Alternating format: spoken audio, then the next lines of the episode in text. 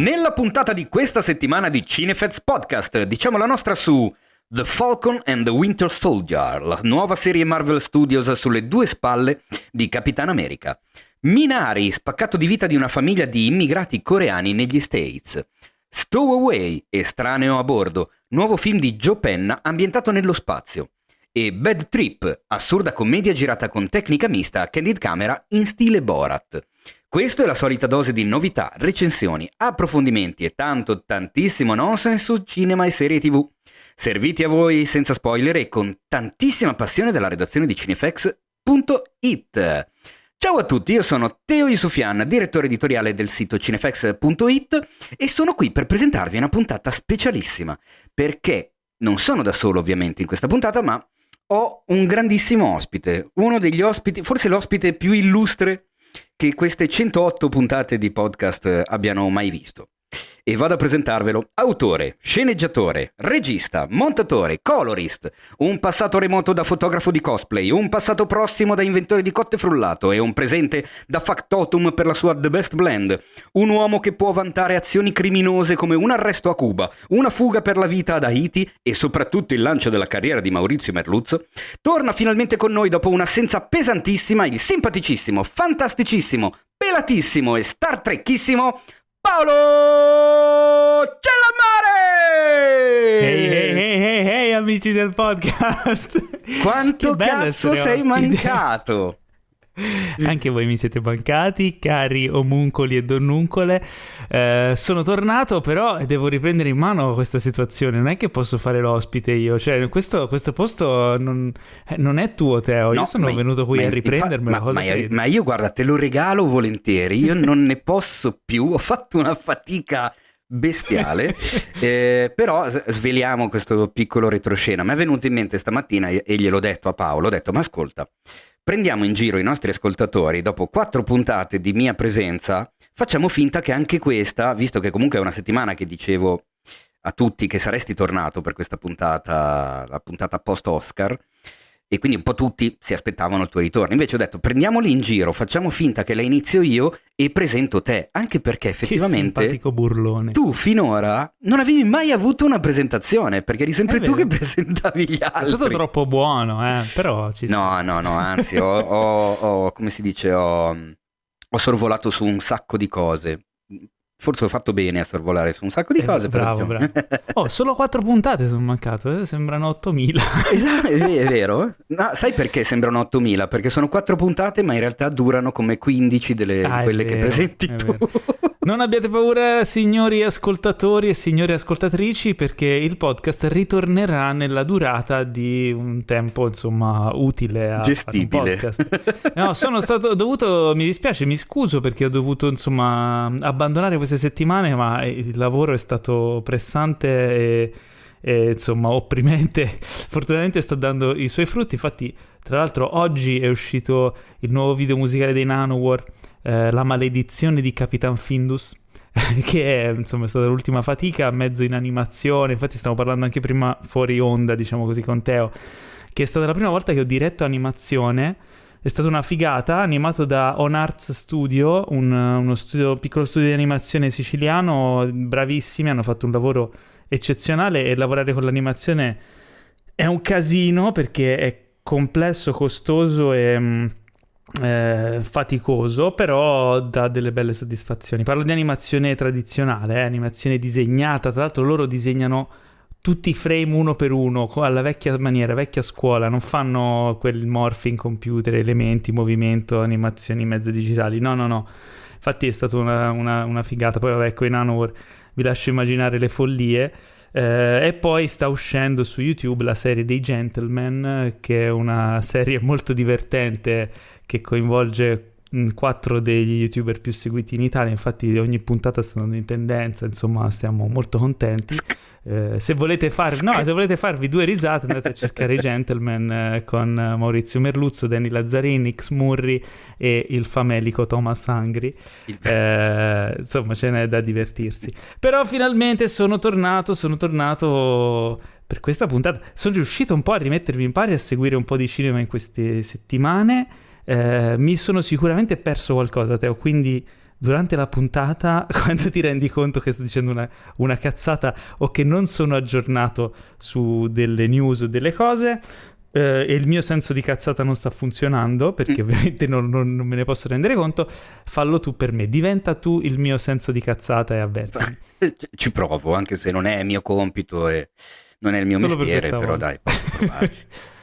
Ok, intanto iniziamo uh, un attimo aggiornando voi ascoltatori e ascoltatrici che su Patreon è sbarcato da qualche settimana, da, da forse più un mesetto, eh Cinefax sì. con gli amici di cinefax.it. Quindi, eh, se nel, nella vostra infanzia avrete, avete desiderato di essere un Jedi, un Guni o un Drugo, finalmente potrete, desi- potrete eh, esaudire il vostro desiderio e diventarlo eh, iscrivendovi agli amici di Cinefax. Che, che vuol dire diventare uno di questi fantastici mm, come si può, figuri. Dire? Figu, figuri loschi del, del, cinema vuol dire che sarete dei sostenitori del nostro sito di tutte le attività di Cinefax e potrete avere un sacco di vantaggi in cambio per scoprire quali sono questi vantaggi andate sul sito gliamicidicinefax.it giusto Teo? ho detto esattamente hai no. detto tutto perfettamente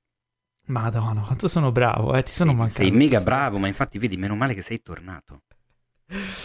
E inoltre venerdì 23 su Clubhouse, 23, no, venerdì 23, 20, venerdì 30, venerdì prossimo, quando è venerdì prossimo? È Ven- il eh, eh, venerdì 23 più 7, Paolo. Più 7 fa 30, esatto. eh, Clubhouse, cos'è Clubhouse? Questa app per eh, i possessori di Apple perché sui non iPhone non c'è eh, ci sarà una room come ogni settimana eh, dove potrete chiacchierare di cinema insieme ai nostri redattori e alla brava Natasha Nussen, Nussenblatt che esatto. e Federica D'Amico. E Federica D'Amico vedi correggimi. Esatto. le Serial Cor- Twins esatto. Quindi bene. Allora Oh. Uh, grande novità di questa nuova scaletta è che le domandone vanno dopo e quindi iniziamo direttamente con le news. Eh sì, perché Giusto? così le diamo belle croccantine subito Croccanti. a chi ci ascolta, dai, sono news, Anche è meglio darle come news. Diciamo che tutti quelli che si sono sintonizzati, cioè sintonizzati, stanno ascoltando il podcast, lo fanno perché ci sono stati gli Oscar. Eh, eh sì. Ah, veramente? eh sì, tu lo so che non te lo ricordi perché... Ah, li hanno, fa- ah, li hanno già fatti? Oh cazzo. Eh già. Ah, non me ne sono mica accorto. Tra l'altro un po' in ritardo, eh, questi Oscar, perché insomma eh, siamo ad aprile. Due mesi di ritardo, anche, anche due mesi di, di film da, da, considerare in più, insomma questa pandemia ha rivoluzionato un po' tutto. E, e, quindi niente, sì, iniziamo a parlare degli Oscarini? Sì, ma la mia prima domanda è, Va l'anno bene. prossimo secondo te sì. recupereranno il tempo perduto, quindi li faranno di nuovo a febbraio e quindi ci saranno i film più eh, messi strategicamente a fine anno come è sempre stato? Secondo me sì, però appunto ci saranno 10 mesi di film e non 12, perché non è che partono da, da primo gennaio 2021, giustamente, partiranno dal primo marzo. Credo Ce di ne sì, faremo una ragione. So, non lo so. Ce ne faremo una ragione e di che colore sarà questa ragione non lo sappiamo. No, assolutamente. Uh, allora, partiamo con le categorie minori. Facciamo le, le, so, allora, qual è la strategia migliore per parlare di questi Oscar 2021? Allora, io inizierei a dire due parole sulla cerimonia in sé. Bene, mi sembra che, giusto. Eh, allora, io seguo la notte degli Oscar. La prima che ho visto era il 1994 e poi a parte un paio in mezzo negli anni 2000 che non avevo, non non avevo più Telepiù, perché non c'era più, e non avevo ancora Sky, eccetera, non mi ricordo bene quali siano state le edizioni, forse quella dove ha vinto come miglior film Crash, quella e quella prima o quella e quella dopo. Quelle non le ho viste, ma per il resto le ho viste tutte, uh, since 1994, quindi diciamo che ne ho viste un po'. E quella del 2021 è stata, a parere mio, la più brutta che abbia mai visto in assoluto, da un sacco di punti di vista. Ma allora, visivamente mi ha colpito un casino il primo impatto, cioè tu non so se lo sai, ma come produttore e direttore artistico c'era dietro Steven Soderbergh. Ma dai. Eh sì, che ha scelto un po' eh, la, come si dice, la, l'approccio e quindi c'erano i bandoni perché c'erano i bandoni cinematografici perché il formato Bene. era 2.39 a 1 E soprattutto, non so se hai visto, ma la pasta non era quella mh, mm, televisiva normale, cioè non c'era l'HD, quello bello crispy e ultra definito, perché giravano a 24 fotogrammi al secondo. Ah. Perché era proprio una scelta di Soderbergh perché voleva farlo come fosse un film invece che un evento televisivo. Da una parte questa qua è stata una scelta figa, perché appena l'ho visto ho detto wow, che bella sta cosa. Peccato che per me è stata l'unica cosa bella, perché...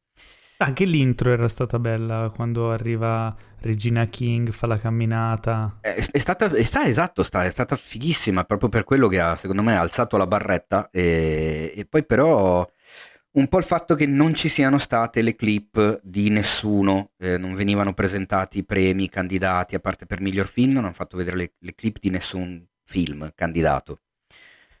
A causa di questa scelta si erano spaventati del fatto che potesse essere una serata troppo corta, quindi hanno lasciato eh, aperta la, dice, la, finestra temporale dei ringraziamenti per l'Oscar, che non era più dei classici 40-45 secondi, ma era parlate un po' quanto cazzo volete che in alcuni casi va bene, in altri eh, so, anche no, nel senso erano ora, ora tu ti stai contraddicendo però, perché quando lo fai tu nel podcast che io non ci sono va bene, quando lo fanno con gli Oscar no, eh non ho capito. Eh. Eh, no, ma perché agli Oscar non c'ero io, hai capito?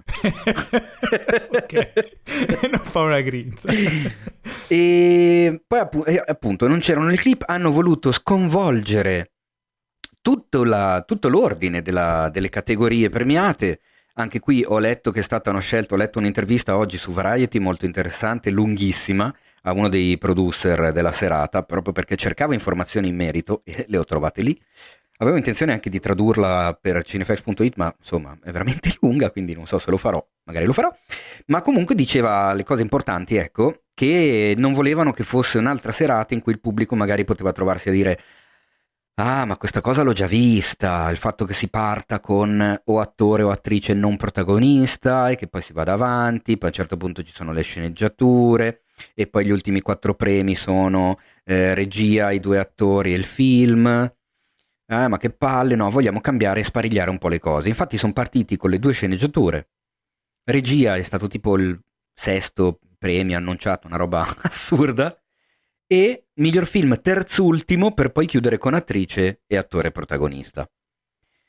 Non l'ho capita sta cosa, eh, anche perché appunto come tu ben sai io passo la notte degli Oscar ad aggiornare in tempo reale tutto, eh, sito e tutti i social, ho le grafiche già pronte di tutti i possibili vincitori fatte dal Drenny, che quest'anno erano particolarmente fighe anche quelle dei, delle nomination, e quindi sono pronto a far partire le cose. Nel momento in cui tu mi ribalti tutto l'ordine delle premiazioni. Io ci metto un po' di più ad andare nella cartella a scegliere L'hanno il probabile vincitore, a scrivere in anticipo il titolo delle, delle cose. Cioè, ma vaffanculo, cioè, ma lasciami loro, vabbè.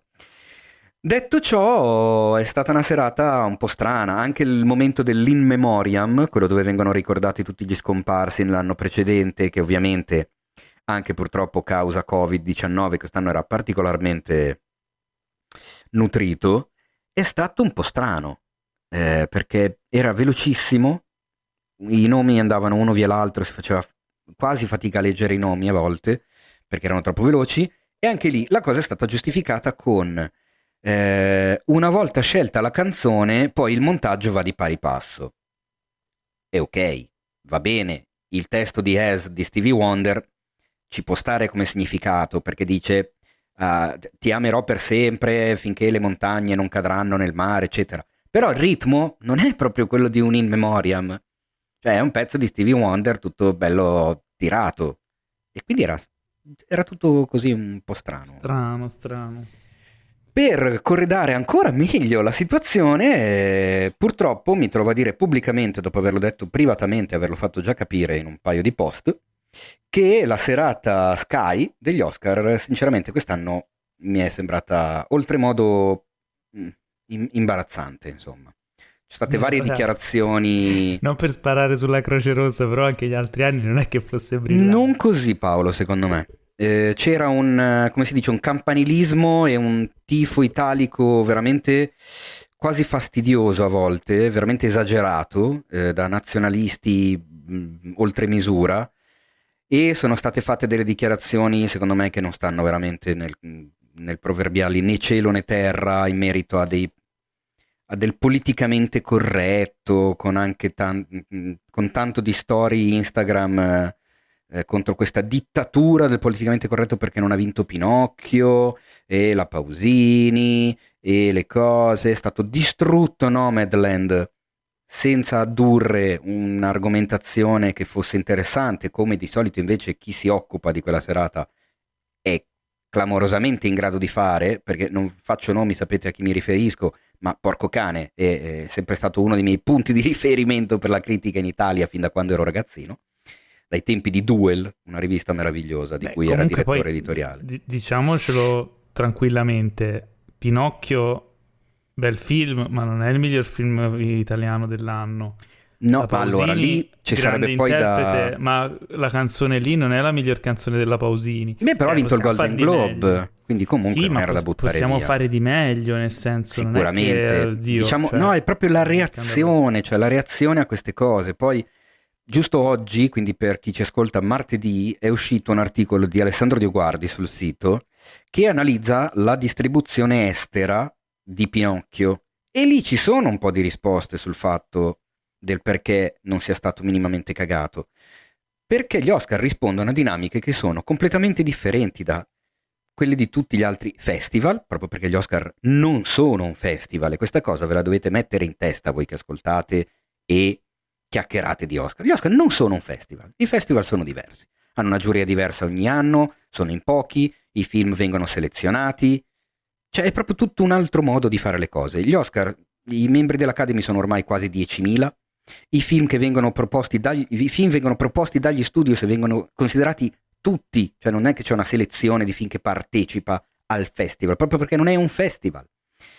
E le dinamiche sono diverse, soprattutto sul miglior film. Il miglior film non vuol dire il film più bello e più riuscito artisticamente, è un'altra cosa, si premia la produzione, che è molto legata al momento storico, al momento politico, al momento sociale, al tipo di cinema e al tipo di messaggio che Hollywood vuole lanciare in tutto il mondo. Sono tante dinamiche completamente differenti dalle altre e tanto fa il marketing, la campagna di promozione per l'Oscar. Gli studios spendono milioni e milioni di dollari per promuovere, in un certo modo, fare marketing sul proprio film.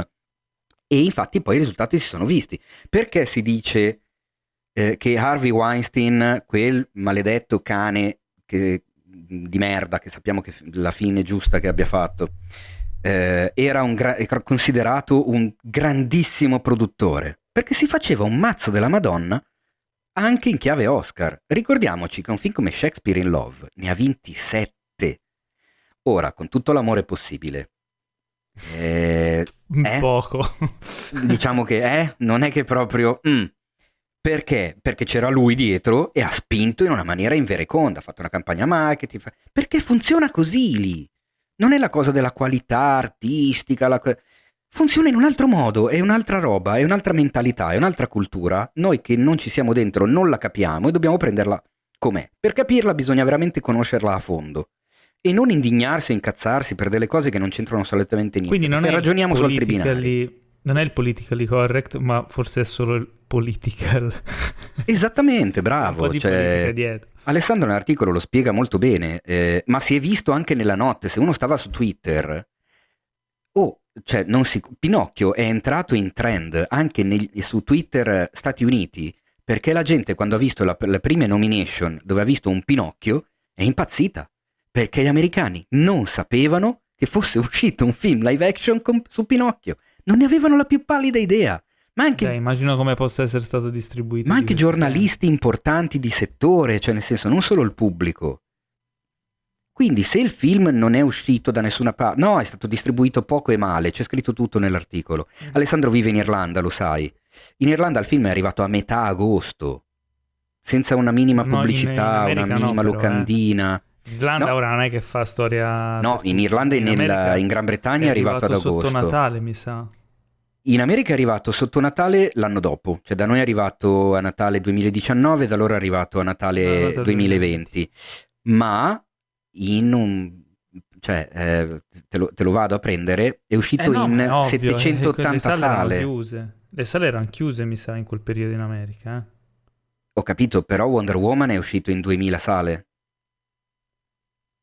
e ha incassato 16 milioni di dollari. Bravo. Pinocchio è uscito in 780 e ne ha incassati 270.000, che se fai la proporzione, 270.000 non è un terzo di 16 milioni. Questo perché? Perché nessuno sapeva che, che- che era uscito. Certo, ma vabbè. Vabbè, comunque al di là di Eh, questo... Comunque eh, è un film in lingua straniera, è un... cioè a parte che penso che l'abbiano doppiato, però è un film straniero, ci sono una serie di dinamiche, lo sai, no? Però parliamo dei... anche La vita è bella era un film in lingua straniera, Paolo. E c'era Benigni, come in so, ma questo Pinocchio. Benigni negli Stati Uniti è ancora un'icona e in questo Pinocchio c'è Benigni. Pinocchio negli Stati Uniti è una storia amatissima. Questo film si poteva eh, distribuire e proporre, ma sul velluto.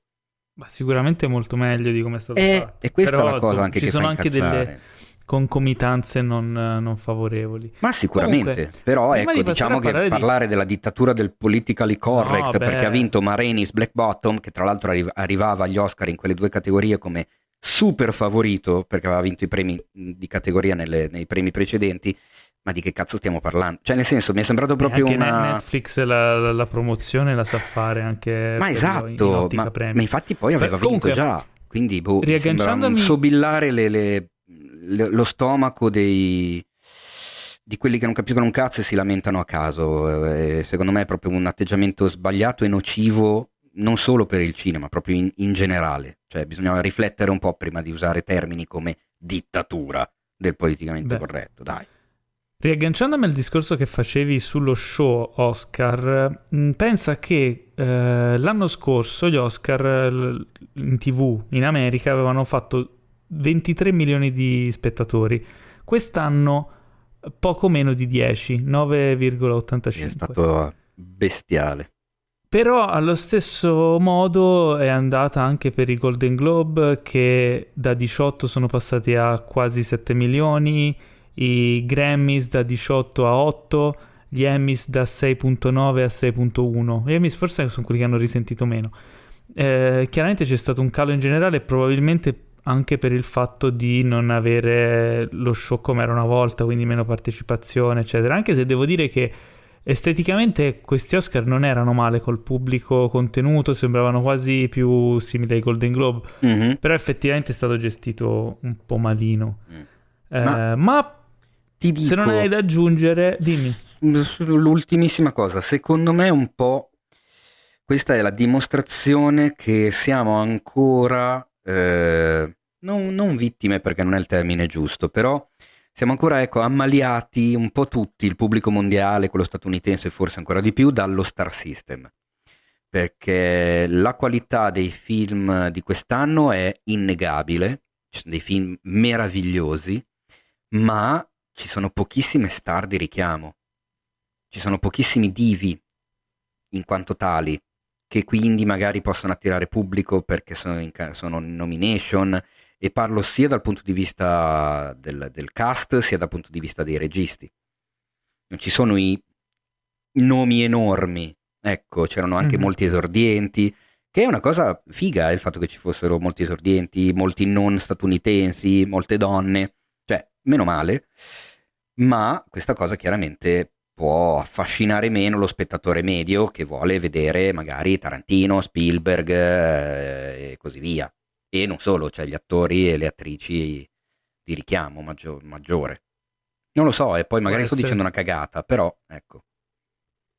Comunque, vabbè, pass- passiamo a parlare dei film, eh, che è la cosa più importante. Esatto. Il vincitore mh, eh, totale, morale e complessivo, eccetera, è Nomadland.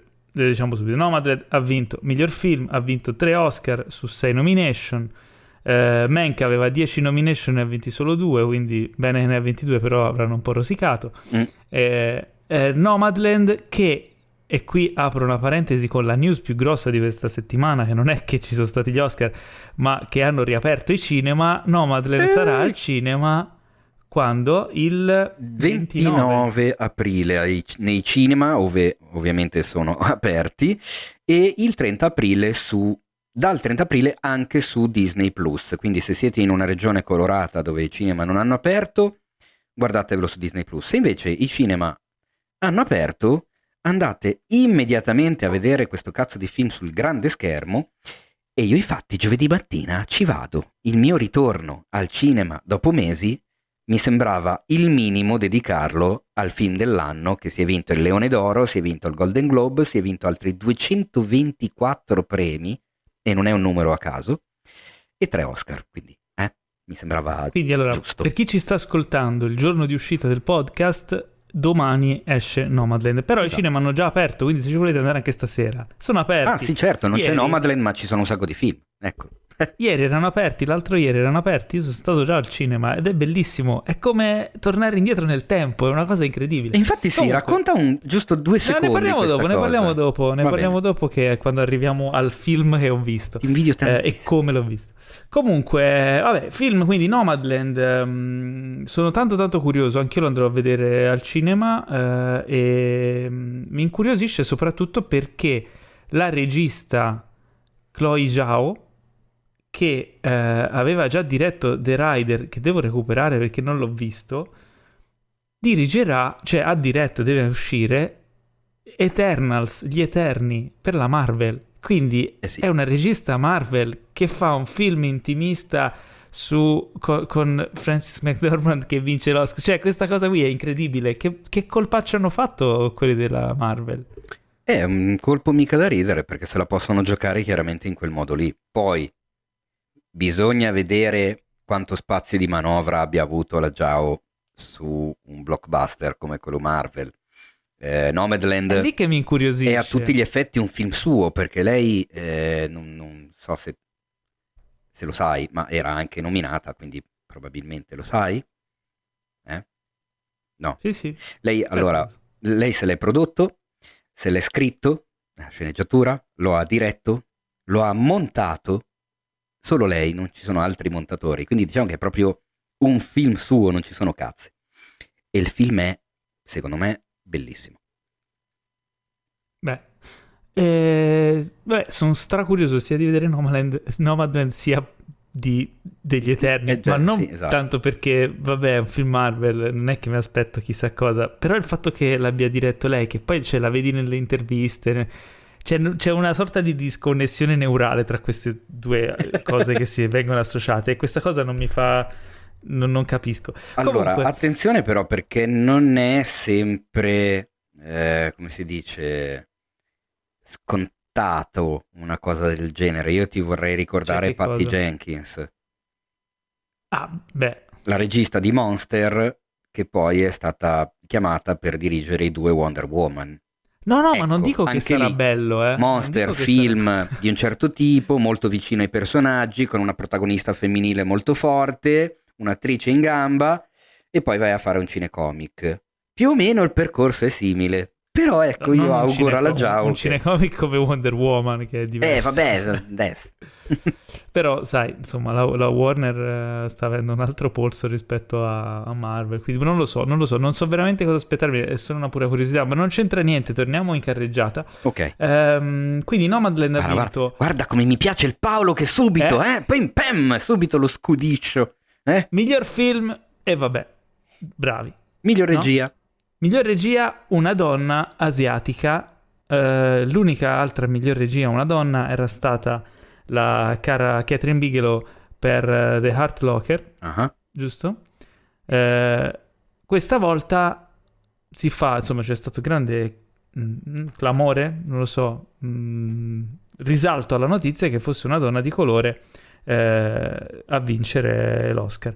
Secondo me è una, uno stupore, una cosa che nel mondo non ci dovrebbe essere. Oh, che, eh, meno male che mi hai anticipato, guarda. Eh, no, sei d'accordo. Cioè, Assolutamente sì. Il problema non è che ci sia, il problema, cioè, sì, il problema è che c'è questo stupore, non che il fatto eh, che abbia vinto lei.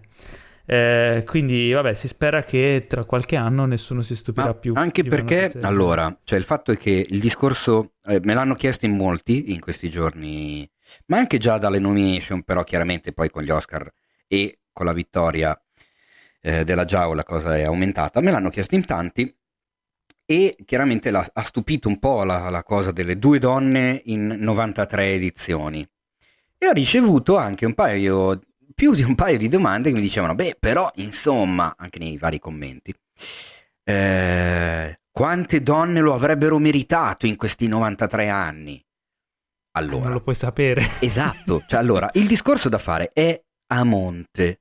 Cioè, questa domanda viene dopo un sacco di altre domande, perché la prima domanda da farsi è a quante donne viene data la possibilità di girare un film, di entrare nell'industria cinema, e dopo Beh, ti devi da dire chiedere... che lei se l'è presa, eh.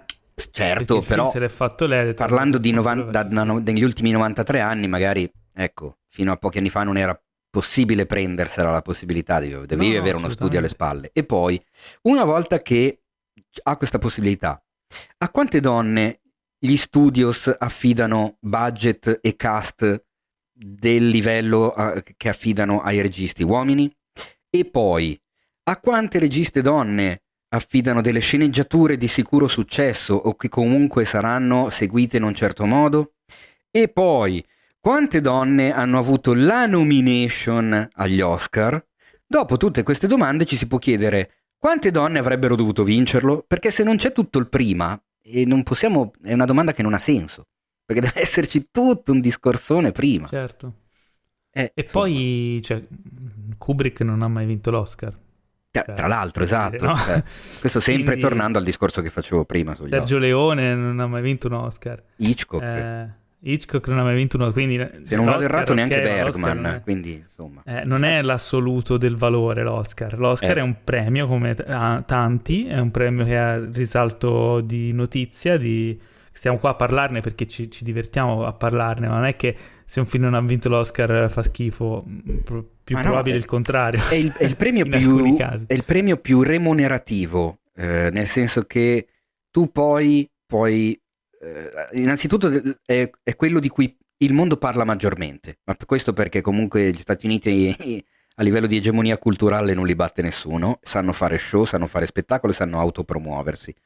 Quindi nel mondo è più conosciuto il premio Oscar del Leone d'Oro, della Palma d'Oro, e anche- non magari tra gli appassionati, eccetera, ma nel mondo in generale sì. Quindi questa cosa permette a tutti di poter scrivere sulle locandine, sui trailer, usare come promozione, come lancio la frase dal regista premio Oscar per, eh, con, gli con l'attore due volte premio Oscar, eccetera, eccetera. Quante volte leggete sulle locandine dei film o nei trailer dal regista che ha vinto la Palma d'Oro? a ca- cioè, sì, magari lo scrivono, ma mm, non sempre. Cioè, Tarantino ha vinto la Palma d'Oro con Pulp Fiction. Quante volte l'avete scri- visto scritto? in- Vabbè, come lancio. Tarantino e non c'era più bisogno. Eh, ho capito, Però, però, insomma. Ci siamo Magari, capiti, ecco. magari per qualcuno di voi può essere una banalità, però magari qualcuno non, non ci aveva mai fatto caso. Comunque, andando avanti, eh, il premio grande sorpresa per, per il vincitore è stato quello Anthony Hopkins, Assolutamente sì. che era a casa sua in Galles e il giorno dopo ha fatto un videomessaggio. Probabilmente lui stava dormendo durante la premiazione. Ma sì, la, la cosa è che non stava bene ed era appena tornato in Galles, quindi anche quelli che hanno un po' criticato la cosa che non si fo- fosse fatto vedere. Ah, C'ha 83 anni, poverino, erano le 5 del mattino da lui, era appena tornato da un viaggio in aereo. Ma adesso, Beh. ma eh? Cioè, nel senso... A parte eh, che non ci sono state videochiamate live o cose del genere Eh no. durante gli Oscar per una scelta, secondo me, giusta, eh, stilistica. Eh, però, vabbè, insomma, eh, il più anziano vincitore di Oscar, dell'Oscar battuto- come miglior attore protagonista. esatto, ha battuto quello di Plummer di... quando era? Dell'anno scorso? Di? Di... No, di... no, di più. Più anni fa? Eh, L'anno Comunque- scorso l'ha vinto Phoenix. È vero. Eh, ed è, insomma, si si è preso anche questo titolo che non so quanto sia ambito, però eh, nel suo discorso di ringraziamento ha, mm, ha voluto rendere omaggio a Chadwick Boseman, che era il suo, era uno dei rivali, no, candidati. Ehm, tutti si aspettavano questo Oscar postumo che invece non c'è stato e secondo me se l'aspettava anche Anthony Hopkins probabilmente avrei detto a 83 anni che ci vado a fare tanto vince Bosman non lo so e invece, e invece insomma The Father eh, gli ha regalato questo, questo Oscar il film in Italia quando esce Teo? Il film in Italia non si sa ancora, eh, ce l'ho in mano la BIM come distribuzione, che fino a qualche giorno fa sul sito, ma forse ancora adesso, se non l'hanno corretto, eh, lo davano a settembre, mentre invece ho visto sui loro social ieri eh, hanno fatto un post, appunto chiaramente per dire The Father eh, ha vinto miglior sceneggiatura non originale e migliore attore protagonista, distribuzione presto al cinema, quindi ovviamente mm. eh, cioè, cercheranno la cosa, ma, è, ma, era normale e ci sta e mi fa anche piacere. Eh, vabbè, Francis, Francis, McDormand ha preso il premio come miglior attrice protagonista per Nomadland e diventa eh, una dei sette in assoluto che hanno nella carriera vinto almeno tre Oscar. Fantastico. Sono veramente pochissime le persone che ce l'hanno fatta. Beh, se lo merita. E poi, a sorpresa, miglior attrice non protagonista, Yoo mm. Jung-yeon per Minari. In realtà, era... sor- a sorpresa mica tanto, eh, perché era la favorita della categoria. Dici? Sì, sì, sì. Beh, non... Beh a me... È... Beh, non lo so, ora è stato disprezzato alla follia, però uh, Glenn Close in elegia americana a me era piaciuto un casino, mi aveva commosso un casino, però ho visto Minari e il premio è meritatissimo. Tra l'altro, altro record in questo caso, però ovviamente negativo, perché Glenn Close raggiunge Peter O'Toole, che però è scomparso e quindi non potrà fare di peggio, mentre lei sì, anche se non glielo auguro. no, eh, ma Glenn Close arriva alla nomination numero 8 senza neanche una statuetta. 8 nomination. Eh, e la gente diceva di DiCaprio dopo 4, ti capi? 8, no, 8. ma povera Glenn. Non nominatela più, prego. sono tantissime. No, comunque dice allora Yu Young Yun aveva già vinto sia il BAFTA che il premio della, di categoria, lo Screen Actors Guild, che è molto predittivo perché ricordiamoci che i premi di categoria delle varie associazioni e sindacati degli attori, dei registi, dei costumisti, dei direttori della fotografia, eccetera, statunitensi. Poi quella gente che fa parte di quella guild lì fa anche parte dell'Academy, quindi poi non è che cambiano idea quando votano da una parte o votano dall'altra. Quindi quei premi sono molto predittivi, poi è ovvio che non è che succede nel 100% dei casi che chi vince quello poi vince anche l'Oscar. Però dà un'ottima indicazione su chi potrebbe essere il favorito, quantomeno il favorito, ecco. Certo. Beh, comunque io non la conoscevo lei come attrice. No, neanch'io. Eh, tu avresti dovuto perché tu hai visto Sense8, c'è anche in Sense8. Però mentre ah, vedevo... cazzo, ma è lei? Eh sì. Oh Cristo, sì, adesso ho messo insieme le cose. È in Sense8. Eh, ma pensa, ho capito. Interpreta Min, Min Jung in Sense8. Oddio, sì, sì, ho capito adesso. Cioè, ho collegato il viso. Ma pensa a te. Però mentre vedevo Minari pensavo Sicuramente lei deve essere tipo un'attrice incredibile, famosissima in Corea, che, che io non so chi, chi, sia, cioè è come se tipo, eh, non lo so, un'attrice anziana italiana famosa, ma non Sofia Loren perché la conoscono, una che non conosce nessuno, eh, va, fa un film, va agli Oscar, cioè... Eh, e infatti, cioè, una, sto vedendo la sua filmografia, insomma, una carriera di tutto rispetto. Ehm, quindi, insomma, vabbè, poi parleremo più tardi di Minari. Eh, Daniel Kaluuya come miglior attore non protagonista per eh, eh, Judas and the Black Messiah. Eh, sceneggiatura eh, originale Una donna promettente. Eh sì. Tra l'altro, lei, è Emerald Fennel, anche regista del film, è anche una degli, sceneggiat- una de- degli autori di um, Killing Eve è una serie eh, sì. stra- straordinaria da vedere. Sì. Una donna promettente eh. è il suo esordio nel lungometraggio eh? e si trova già una candidatura come sceneggiatura e regista. Beh, però una che tira fuori una roba come Killing Eve, cioè non mi stupisce perché sono son quelle robe che anche se è un prodotto seriale per tv è una spanna sopra il resto. Comunque, mm, beh, insomma, t- tanta roba da vedere. Quando esce eh, una donna promettente... E anche una... questo non si sa ancora. Non si, ma si mi pare ancora. a maggio. A maggio? Sbaglio, forse a metà maggio dovrebbe uscire. Speriamo. In ogni caso sul sito trovate la recensione in anteprima di Lorenza Guerra. Bene, mentre sceneggiatura non originale per The Father. Miglior film internazionale un altro giro e qui un altro giro che sarebbe il Mhm. film con Mads Mikkelsen, di cui avevamo parlato quando era uscito il trailer. Mhm. Eh, qui mi collego ad un'altra news, e cioè che questo film è stato acquistato per i diritti di remake dalla eh, casa di produzione di Leonardo DiCaprio. E quindi Esattamente. mh, la Appian Way, la via Appia di Leonardo DiCaprio, le ha acquistate e quindi potremmo vedere in futuro, forse, eh, perché che abbiano acquistato i diritti non vuol dire che poi si farà il film, il mondo del cinema è pieno di insidie. Ehm, potremmo vedere un film, un remake di Another Round con magari Leonardo DiCaprio nel ruolo che fu di Mads Mikkelsen. Non lo possiamo sapere, però Bah, allora, non, non lo so, questa è stata una speculazione di un po' tutti, compresi i, i sitoni come Variety, eccetera. Non lo so, nel senso che DiCaprio in questo momento è occupato su 40-50 progetti diversi e non è che può recitare in tutti lui, cioè il fatto che la sua casa di produzione Tutti abbia acquistato i diritti non è che proprio lo pone per forza come papabile protagonista del film, no, diciamo infatti. è un po' Però- strano. E boh, poi non lo so, magari sì, eh, però O allora, due sono le cose: o gli era piaciuto proprio tanto, tanto, tanto, tanto il film, o era sbronzo. per ricollegarti al film.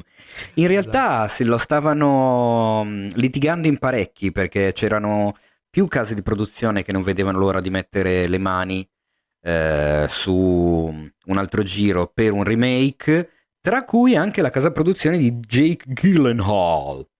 E invece ce l'ha fatta il caro Leo. Cioè caro Leo, la Appian Way di Leonardo DiCaprio e Jennifer Davison, che sono i due soci di maggioranza. Miglior film d'animazione Soul, e sarai contento Eh. perché te l'avevi adorato. E Ehm, anche miglior colonna sonora. Anche miglior colonna sonora. Mank eh, ha preso la fotografia che secondo me è meritatissima. e la scenografia. Sì, entrambe sono eccezionali, però la fotografia è particolarissima, cioè ri- ripetere quel tipo di fotografia lì eh, e s- soprattutto comunicando le stesse emozioni che comunicava quella fotografia è Assolutamente, c'è stata una scelta clamorosa dal punto di vista della, mh, come si dice, della pasta, perché hanno cercato di avvicinarsi alle pellicole ortocromatiche del tempo, l'uso delle focali di un certo tipo, dei grandangoli che usava eh, Toland per Wells in Quarto Potere, con questa profondità di campo esagerata, i soffitti, proprio la messa in scena, la scelta delle inquadrature, cioè c'è tutta questa ricerca enorme eh, stilistica che è veramente affascinante ed è stata premiata. Io nelle mie previsioni, per chi mh, di voi che ascolta dovesse aver visto il mio video con le previsioni degli Oscar, è stata una di quelle che non ho preso perché non ci ho creduto abbastanza nel fatto che l'Academy premiasse per la terza volta, scusami, la seconda volta in pochi anni un film in bianco e nero. Perché Mm. Roma di Quarona aveva vinto pochi anni fa. E ho detto, "Mm, secondo me non lo fanno. Poi comunque, storia di quarto potere, Orson Welles con Hollywood non è che è. E invece no, invece l'hanno premiato, ecco, alme- almeno quelli, almeno scenografia e fotografia se li ha portati a casa. Questa è stata un'edizione un po', un po' democristiana del- degli Oscar, cioè, hanno premiato alla fine un film con tre Oscar e sei film con due Oscar, quindi non c'è stato il Beh. prendi tutto. Ma è un po' di anni che non c'è il prendi anche, tutto, eh. Eh, poi volevo, vabbè, non li voglio fare l'elenco della spesa eh, perché poi li trovate su cinefax.it, ve li spulciate per bene, vi guardate tutte le nomination. Però il miglior documentario l'ha vinto eh, il mio amico in fondo al mare, My Octopus Teacher. Tu l'hai visto, Teo? Io non ancora, ma l'ha visto la nostra visto. fanatica di documentari Morena Vabbè. Falcone e infatti ne ha Ma parlato. Ne avevate parlato, no? Esatto, ne ha parlato nella puntata dove era ospite con eh, Sì, il Mace e con visto, Lorenza. L'ho visto, mi è piaciuto molto eh, e la cosa, che, la cosa buffa è che l'autore, che parla anche nel film, che è il protagonista anche del film, secondo me non se l'aspettava. cioè, nel senso, fai un film così, se vedete come è fatto il film, è, è proprio un racconto personale. Uno che quasi non aveva niente da fare è andato a, a incontrare questo polpo tutti i giorni. Eh, e poi arrivi e vinci l'Oscar, cioè è incredibile, questa cosa qui è fantastica. Allora, mi aggancio soltanto per dirvi, visto che ne stiamo parlando, su cinefx.it trovate a firma della grandissima Morena Falcone due articoli uno con le recensioni dei cinque documentari candidati agli Oscar, se li hai visti tutti, e l'altro con le cinque re- recensioni dei cortometraggi documentari candidati agli Oscar. Quindi Morena si è vista i dieci film e li ha recensiti tutti quanti in due articoli che potete trovare sul nostro sito e secondo me in giro altrove non ci sono questi articoli qua. Eh? Così. Mm, perché a noi piace Posso darvi delle robe chiedere che di avere Morena anche ospite in una delle puntate in cui ci sono io? Va bene, Eh? d'accordo. Oddio, non so se lei è, è così tanto convinta della cosa perché lo sai che tu non so se ti ricordi che Morena quando facevamo le puntate live su YouTube eh, era la, come si dice, la leader del movimento di protesta Peli Ribelli. Sì, ma io mi posso... posso... può farmi perdonare. E insomma. questa cosa nel gruppo Telegram degli amici di Cinefx è uno dei nostri tormentoni, è diventato anche uno sticker di Telegram. Tu Paolo poi tu non hai idea, c'è Elisabetta Bettaglio che crea degli sticker della Madonna, anche Bill Ho eh, ti paura. blasta. Abbiamo un Ho sacco paura. di... È un gruppo... Io approfitto pubblicamente, non l'avevo ancora fatto io, ragazzi vi voglio bene a tutti e 106 quanto si- quanti siete in quel gruppo lì. Anzi, Allora, 105 andiamo perché avanti sono anch'io news, e non mi voglio bene da solo. Perché oltre agli Oscar sono successe altre cose e noi non vogliamo rimanere indietro, quindi vi spariamo due cose qua e là. Eh, come avrete saputo dai titoli, parleremo di eh, The Falcon and the Winter Soldier, la serie di Marvel che si è appena conclusa su Disney Plus e appena conclusa è stato annunciato eh, però anche per chi non l'ha vista penso che non sia sto grande spoiler, è stato annunciato Captain America 4 che è in sviluppo eh, ed è scritto dal eh, capo sceneggiatore della serie, Falcon and the Winter Soldier, ehm, e quindi, no, anzi è coscritto, ok? Quindi uno dei due sceneggiatori è l'autore della serie. Va bene, nessuno si aspettava a sorpresa questo annuncio, anche perché ci sono una serie di film Marvel annunciati che devono uscire e non finisce più, però per chi ha visto la serie secondo me è, interessante cap- sapere che non ci sarà una seconda stagione della serie, ma continuerà in un film. Va bene, Eh, hai qualcosa da dire su questa news, Teo? No? No. Mm, ok, allora andiamo avanti. Questa ti piacerà, questa te la devi vedere. Si chiama Project Kiwi. È un progetto interno di sviluppo della Disney di cui si parlava già qualche anno fa, era stata anche fatta vedere una clip strana, non si capiva bene, ma la Disney sta costruendo dei robot. I robot di eh, fondamentalmente quelli di Westworld, cioè stanno costruendo dei robot umanoidi che possono essere programmati per recitare. È uscita una clip in cui c'è un Groot, quello dei Guardiani della Galassia, teenager, che cammina, fa le facce, si muove ed è un robot. Ed è, è, è fantastica questa cosa qui, è incredibile. Mm, Pare che li vogliano mettere nei parchi a tema, ma pare anche che potrebbero essere utilizzati nei film per interagire con la scena e con gli attori. Vista la qualità con cui è fatto questo Groot, visto che questa, mm, insomma, quest- questa- questo progetto è in sviluppo da pochi anni, eh, non, non so cosa immaginare per il futuro. Andatevi a cercare Project Kiwi eh, di Disney, e c'è una clip fantastica. Ho un po' paura. Eh, fai bene, soprattutto per quando impazziranno nei parchi a tema. Ma sai che stavo pensando più o meno a quello, cioè non tanto Groot e all'etica, alla morale, il cinema, la recitazione. No, io pe- pensavo al disastro proprio. Cioè. Sì, già mi immagino Rocket che massacra la gente con i mitragliatori. Bello. Aiuto. Vabbè. Eh, vabbè. Eh, tornando a Mads Mikkelsen, eh, effettivamente potevo riallacciarmi a- ad Another Round prima.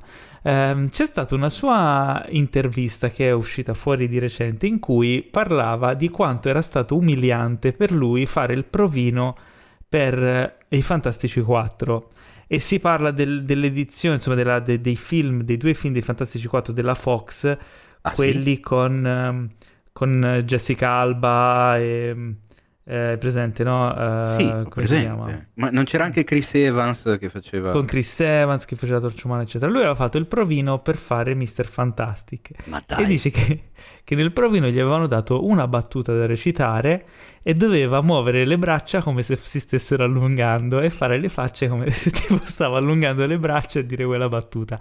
La, tipo il provino durava pochi secondi e poi dicevano grazie, il prossimo. Oh madonna.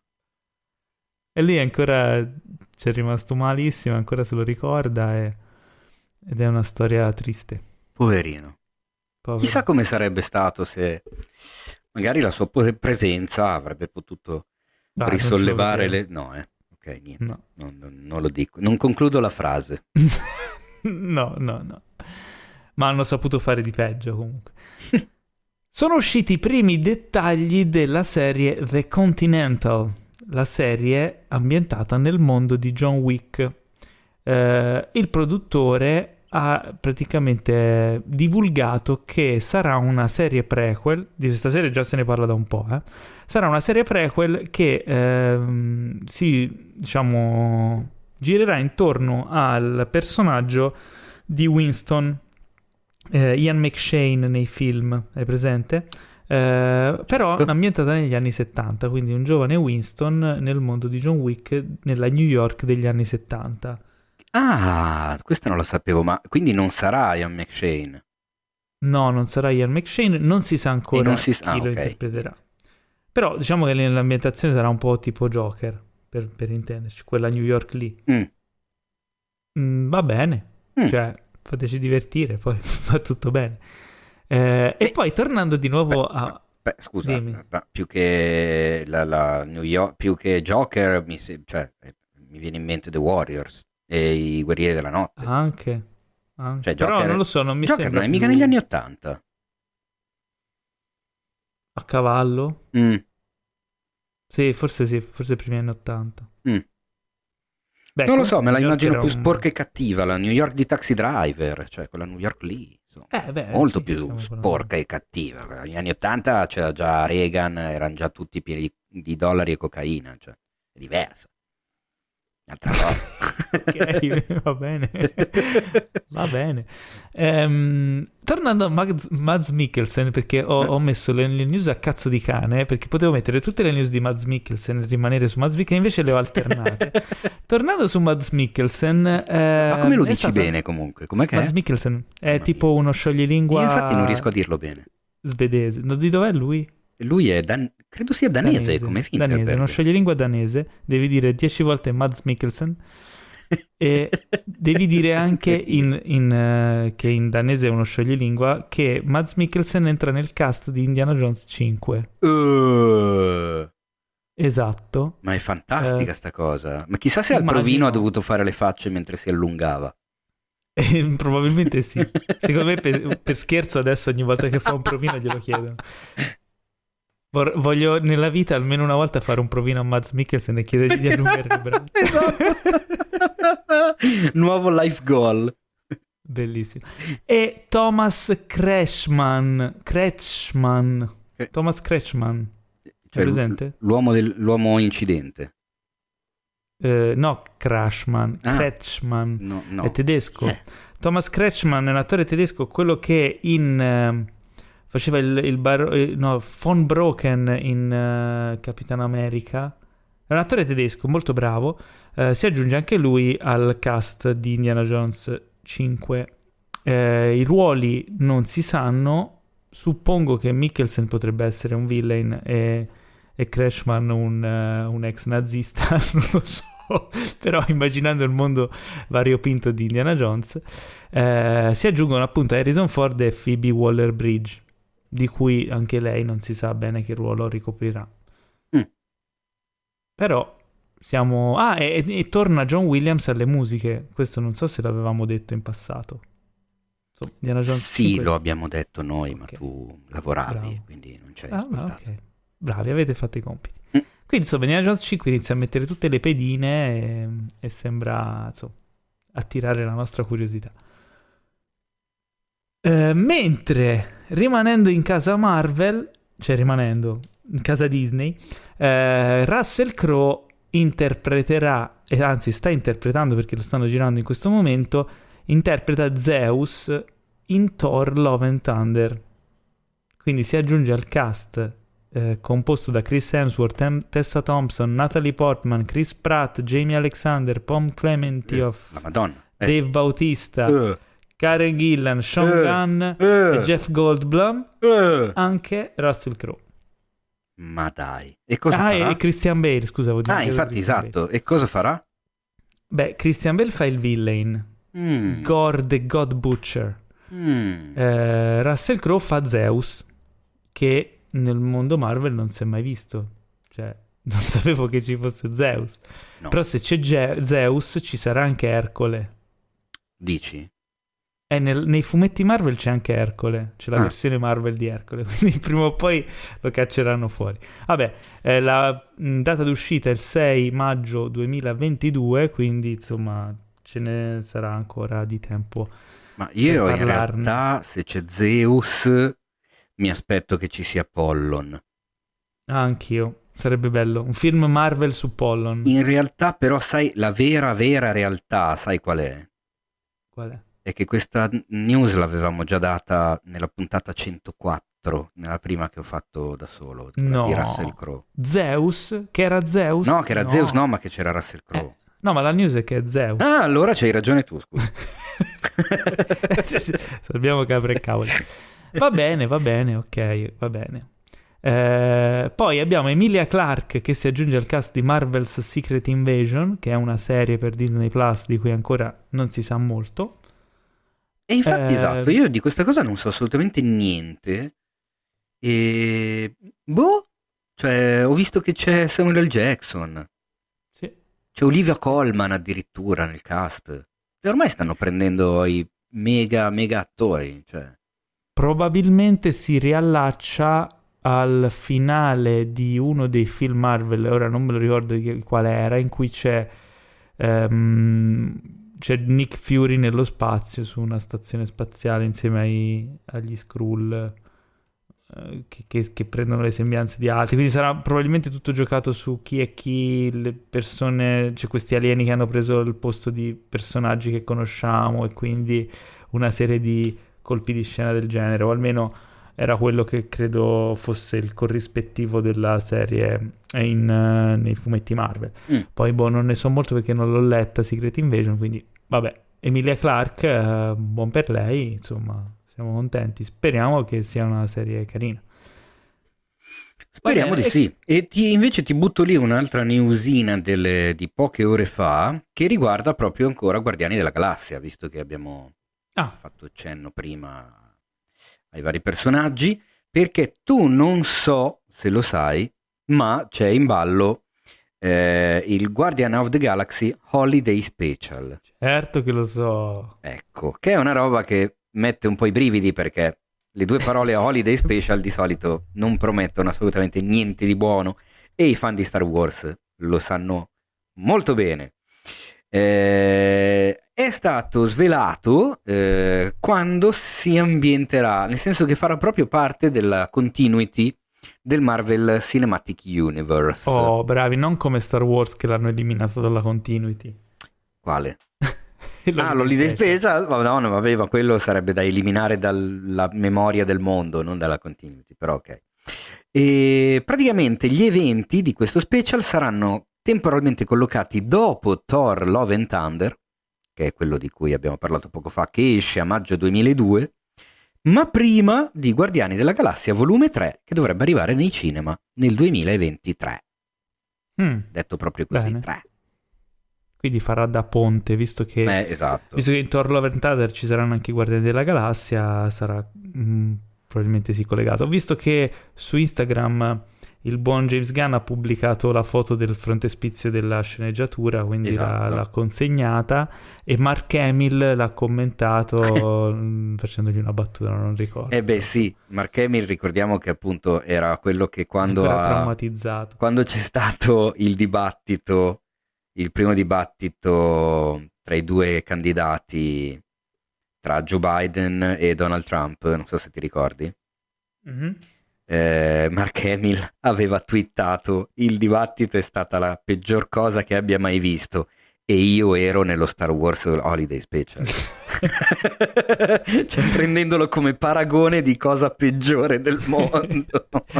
Un po' c'ha ragione. Concludiamo questa rassegna di news con How I Met Your Father. Eh? Com'è? In che senso Father? Father, in produzione ah. per Hulu, la nuova uh. serie che si ispira a How I Met Your Mother. Protagonista Hilary Duff. Ok? Oddio. Mm. Io non ho visto How I Met Your Mother, ho presente di cosa si tratti, non ho capito se si ispira, voglio dire che è collegata tipo un sequel o un prequel o uno spin-off. Si sa qualcosa? Allora, si sa poco, nel senso che appunto si sa che, che ci sarà Hilary Duff eh, come protagonista, che già mi sembra una scelta alquanto bislacca, no? Io di Duff conosco la birra. Es- esattamente. E, mm, boh, nel senso che mm, non, non, non, non si sa tu, bene, bene, bene. Eh, la serie sarà scritta dagli, dagli showrunner di This Is Us mm. e della serie di uh, Love Victor che va su Hulu. E boh, mm, non, non, sappiamo bene che cosa, che cosa, succederà. C'è da dire che già anni fa eh, CBS aveva ordinato il pilot di una serie intitolata How I Met Your Dad. con protagonista tra l'altro Greta Gerwig, che avrebbe fatto abbastanza ridere. E, ehm, e niente, quindi adesso poi chiaramente quella cosa naufragò e adesso stiamo a vedere eh, che, che, cosa, che, cosa, succede con Sophie, che sarà il personaggio di Hilary Duff, in How I Met Your Father. Io non, non so questo tipo di operazioni, quanto è successo, cioè perché le fanno? Non sono mai andate bene queste cose. Beh, pensa a Better Call Saul. E pensa che questo non sarà mm, il caso. Hai ragione. In effetti sì. Quella potrebbe essere la, la, la, la famosa eccezione. No? Eh, ma non solo, c'è anche una, una serie degli anni Ottanta che è lo spin-off di, una, di, un'altra serie sitcom, ma lo spin-off ha avuto più successo di quello originale. Mm. O, o, per esempio, eh, non è quella, ma anche mm, Mork e Mindy, per esempio. Ah, uno, sì, bravo. È uno spin-off di Happy Days, di Happy Days eh, e sì. pochi lo sanno. Mm-mm. Cioè, la puntata di Happy Days in cui appare Mork non era un crossover, ma era una roba che avevano fatto per una puntata strana perché, come era il, il figlio del produttore, voleva vedere un alieno con, sulla serie. Esattamente, tra l'altro lo trovate in forma di CineFX sul sito cinefx.it. E da lì uh, hanno visto che funzionava, hanno detto perché non ci facciamo tutta una serie sopra? E da lì è nato Mork e Mindy. Esatto. Che insomma è più aficionados uh, di di Robin Williams, si ricorderanno. E vabbè, abbiamo finito la sezione delle news lunghissima perché abbiamo parlato degli Oscar 2021. Per quelli di voi che si sono sintonizzati solo adesso, si sono persi. No, non è una radio questa. Infatti, stavo uguale. dicendo, che, come cazzo fanno a sintonizzarsi in ritardo in un podcast? Per quelli che hanno skippato fino ad adesso, eh, si beccheranno la domandona della settimana. Vai con la sigla. Allora, è il momento delle domandone della settimana! Wow, wow, wow, wow! Eh? Piaciuta la sigletta? Bene, bene, quindi abbiamo una domandona che è stata scelta dal nostro no, computer. No, aspetta, no, in che senso? No, non è vero. Eh, eh, come ne abbiamo? Ah, ne abbiamo una sola, ok. Cazzo, è vero, che siamo, è vero che siamo tornati... A, Ma a, l'avete già di... detta settimana scorsa? È vero che siamo tornati alla dittatura del paolo, paoloticamente siamo ritardo, corretto. Questa domanda è stata già detta settimana scorsa o è nuova e fresca e scintillante? No, aspetta, come fa a essere detta? Eh no, perché era anche nella scaletta della settimana scorsa. Ah, quella, ah, quella domanda che c'hai sulla scaletta. Eh, Aspetta, sì. fammi controllare che domanda hai sulla scaletta, allora, caro Paolo. Che, che professionisti so. che siamo. Ma porco, Il nostro computerone. Eh, questo, sai che mi sa che non me lo ricordo. Non me lo ricordo, non me lo ricordo, quindi facciamo finta di niente. Allora, allora ecco, vai, basta, ne ho presa una e... Ne ho presa eh, una. Intanto io dico questa cosa. Una delle nostre ascoltatrici, sì? la cara Francesca Carraro, ha mandato una domanda. Che tra l'altro sono... è una delle amiche di cineflex.it. Ah, quindi la apprezziamo particolarmente. Ci sono due universi paralleli. In uno le abbiamo risposto settimana scorsa, in un altro non le risponderemo mai perché non se lo ricorda e quindi ne scegliamo un'altra. Ma mandiamo un bacione a Francesca Carraro. Esatto, alla quale tra l'altro forse ho risposto in un'altra occasione. Ma comunque ci scrive il nostro amico di cineflex.it, Alessandro Veronesi, proprio su Patreon Esiste un film che vi abbia cambiato fortemente la concezione di cosa è cinema? Qualcosa che vi abbia fatto dire cavolo, cosa si può fare col cinema? Ad esempio, io dopo aver visto Strade perdute di David Lynch, per la prima volta ho realizzato che con il cinema si potesse fare ben altro piuttosto che solo intrattenimento. Ecco, questo esempio, secondo me Paolo non, non lo prenderà assolutamente in considerazione perché lui Strade perdute neanche lo ha visto e no. quindi non può commentare anche perché non puoi capire quanta verità ci sia nelle parole di Alessandro. È una domanda veramente difficilissima. No, perché? Eh, perché non me lo ricordo. Cioè, devo, mm. devo pensarci allora seriamente. Eh, allora, vai, rispondi film, tu. Un film, ehm, mi ricordo come se fosse ieri, che quando lo vidi, ed ero, penso, non avevo neanche vent'anni, credo, quando lo vidi mi rivoluzionò l'idea di cinema e pensai a tutto quello che si poteva fare. sì, ma non è che devi ripetere pedissequamente la domanda. Cioè, stai prendendo tempo come a scuola quando no, ti interrogavano so. e, eh, vabbè, e dovevi mettere in ordine le idee, che ripetevi ed tutta è... la domanda. No, vabbè, stai buono. Ed è Tetsuo, Tetsuo di Shinya Tsukamoto. Ah, cazzo, eh, di Iron Man. Fuori orario del mitico Ghezzi. Eh, e la cosa che mi sconvolse era il fatto che si vedeva che era stato fatto con pochi mezzi, si vedeva che era stato fatto da, da una persona, da poche persone, in una maniera difficoltosa, ma trasudava così tanta energia, così tanto eh, gusto, ehm, era così accattivante alla visione che tutte quelle limitazioni sparivano, ma al contrario non solo sparivano, esaltavano tutto il film e quella carrellata iniziale che c'è, c'è una sorta di... c'è un'inquadratura della stanza piena di oggetti eh, messi alla rinfusa, parti metalliche, tubi, cose, è tutto in bianco e nero con questa luce tagliata, con questi contrasti di ombre e luci. Questa lunga sequenza della camera che, che, che che si muove passando su questi oggetti, all'inizio non capisci che cosa sono, poi inizi a, a, capire che sono oggetti messi alla rinfusa ed è lunghissima e senti la voce del protagonista che risponde al telefono.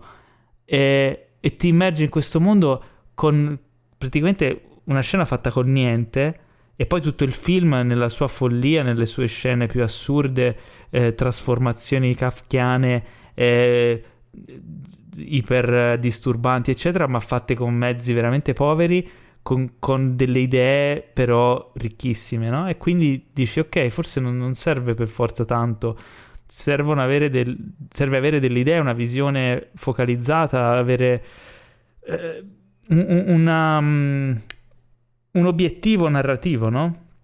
Anche di emozione. E non è l'unico film che ha questo potere, però è quello che mi ha fatto proprio aprire gli occhi e dire ok, il cinema... Intanto il cinema non è solo Hollywood, ma si può fare veramente quello che si vuole, si andare, si possono rompere gli schemi, rompere le regole, cambiare tutto. Eh, e, e, la libertà il cinema, no? Eh, infatti, vabbè, mi allaccio a questa cosa perché ora sto aperto le dighe. Il cinema oggi ha un grosso problema che è il protezionismo interno, cioè quello che dicevamo prima su Chloe Zhao che si è dovuta fare il film da sola e le donne che non hanno avuto mai spazio, eccetera. I mezzi tecnologici adesso ci permettono di fare molte, molte, molte cose che prima non era possibile fare perché sono alla portata di tutti. E il cinema lo puoi fare anche col cellulare o con una, una piccola camera da po- eh, poche migliaia di euro, attrezzatura povera, ma gente ricca di inventiva, di passione, di, di, di skill anche tecniche, eh, perché non sto dicendo di fare le cose a cazzo di cane.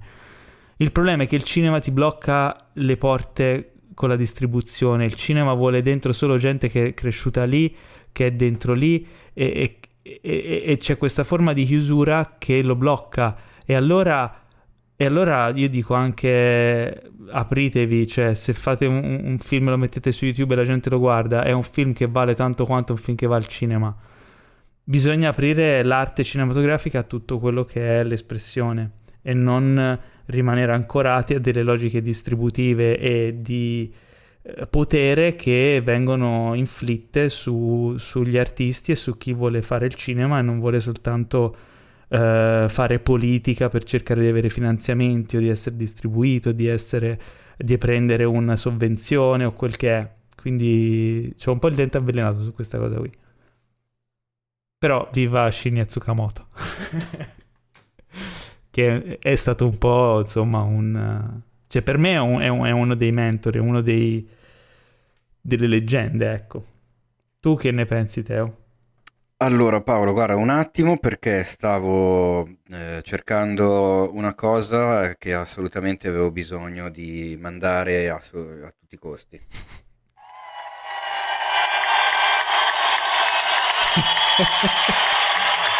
preso da Fantozzi. eh vabbè.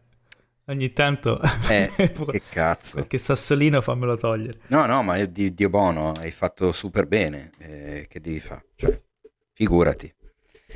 E meno male che l'hai detto tu perché è un discorso che ogni tanto in puntata il Carella ha cercato di fare, ma lui lo dice un po' in altri termini. E quindi forse è meglio che eh, ma sai, l'abbia detto tu. Io conosco tante persone che magari come lui lottano, lottano, lottano, lottano da anni lottano da anni una battaglia persa.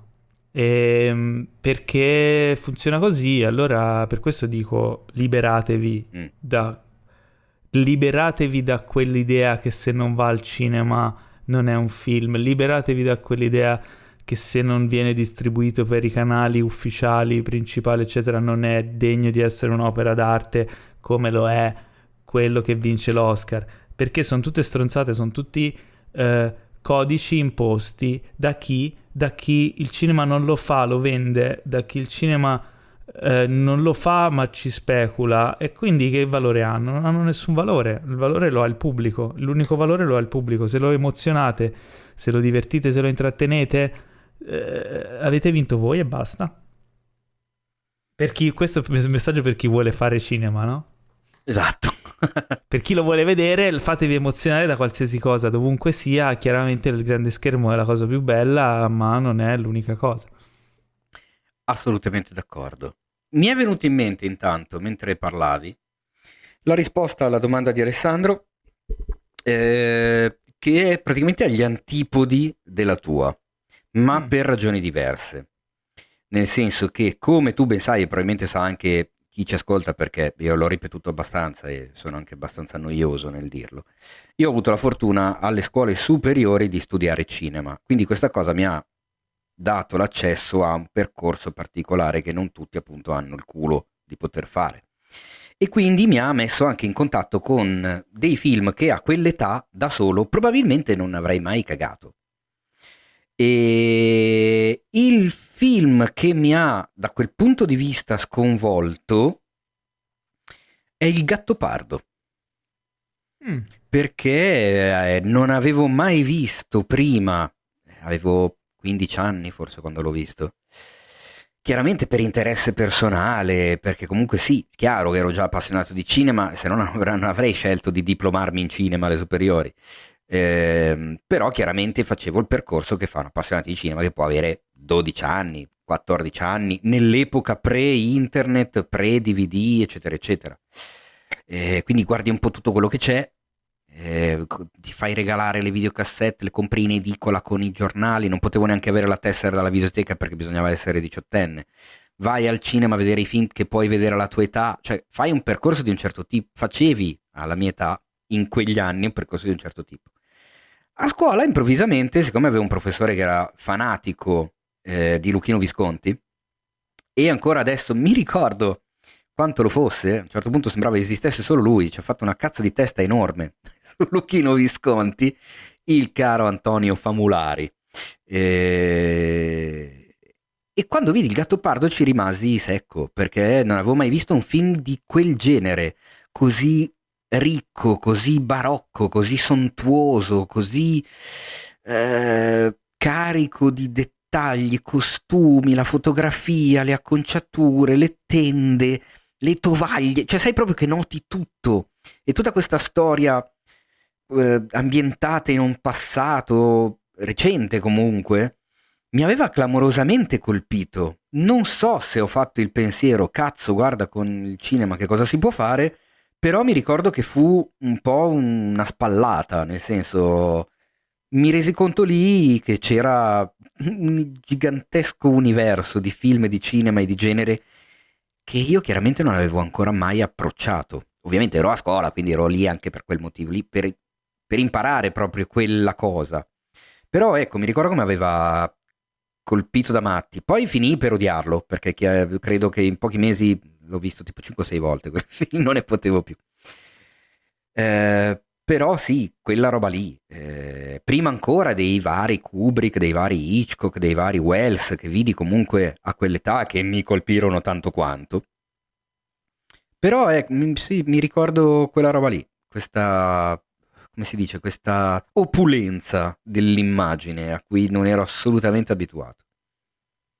Beh, bello, ogni tanto condividiamo queste storie di percezione del cinema vissuta che ci ha, ci ha segnato, no? È bello esatto. perché ognuno lo, un film lo vede e gli, gli, rimane impresso in qualche modo diverso, quindi ci sta. Con, anzi, mh, condividete anche voi con noi le vostre storie, cioè commentate dove si può commentare, eh, perché poi noi le leggiamo, eh? Ci fa anche piacere essere biunivoci in questo discorso, in questa conversazione. Posso prendere un'altra domandona soltanto? Ma no. so, sono sicuro che ti piacerà. E ha è una un domanda gancio... o è una...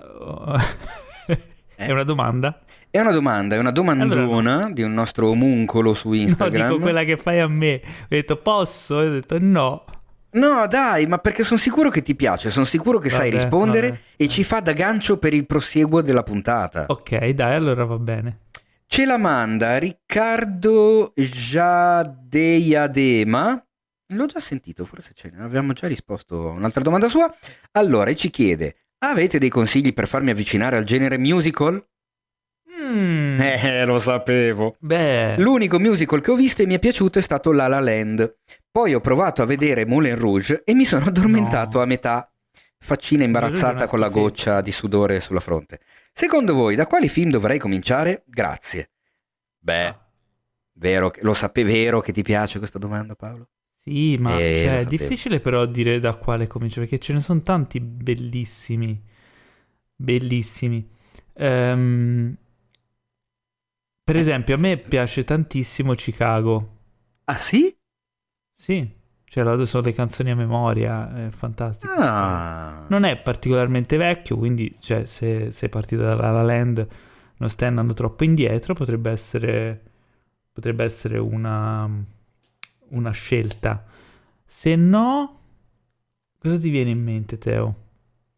Ma allora, io vado sui filmoni del passato, secondo me. Cioè? cioè il trittico Jesus Christ Superstar, Hair e um, Rocky Horror Picture Show, secondo me col- ah, Rocky Horror Picture colpiscono chiunque. Secondo me colpiscono Jesus chiunque. Tra so. messa in scena, canzoni, fotografia, storia. Secondo me sono tre film che comunque piacciono anche a, i non amantissimi del musical. Però secondo me Jesus Christ forse è un po' datato. Dici?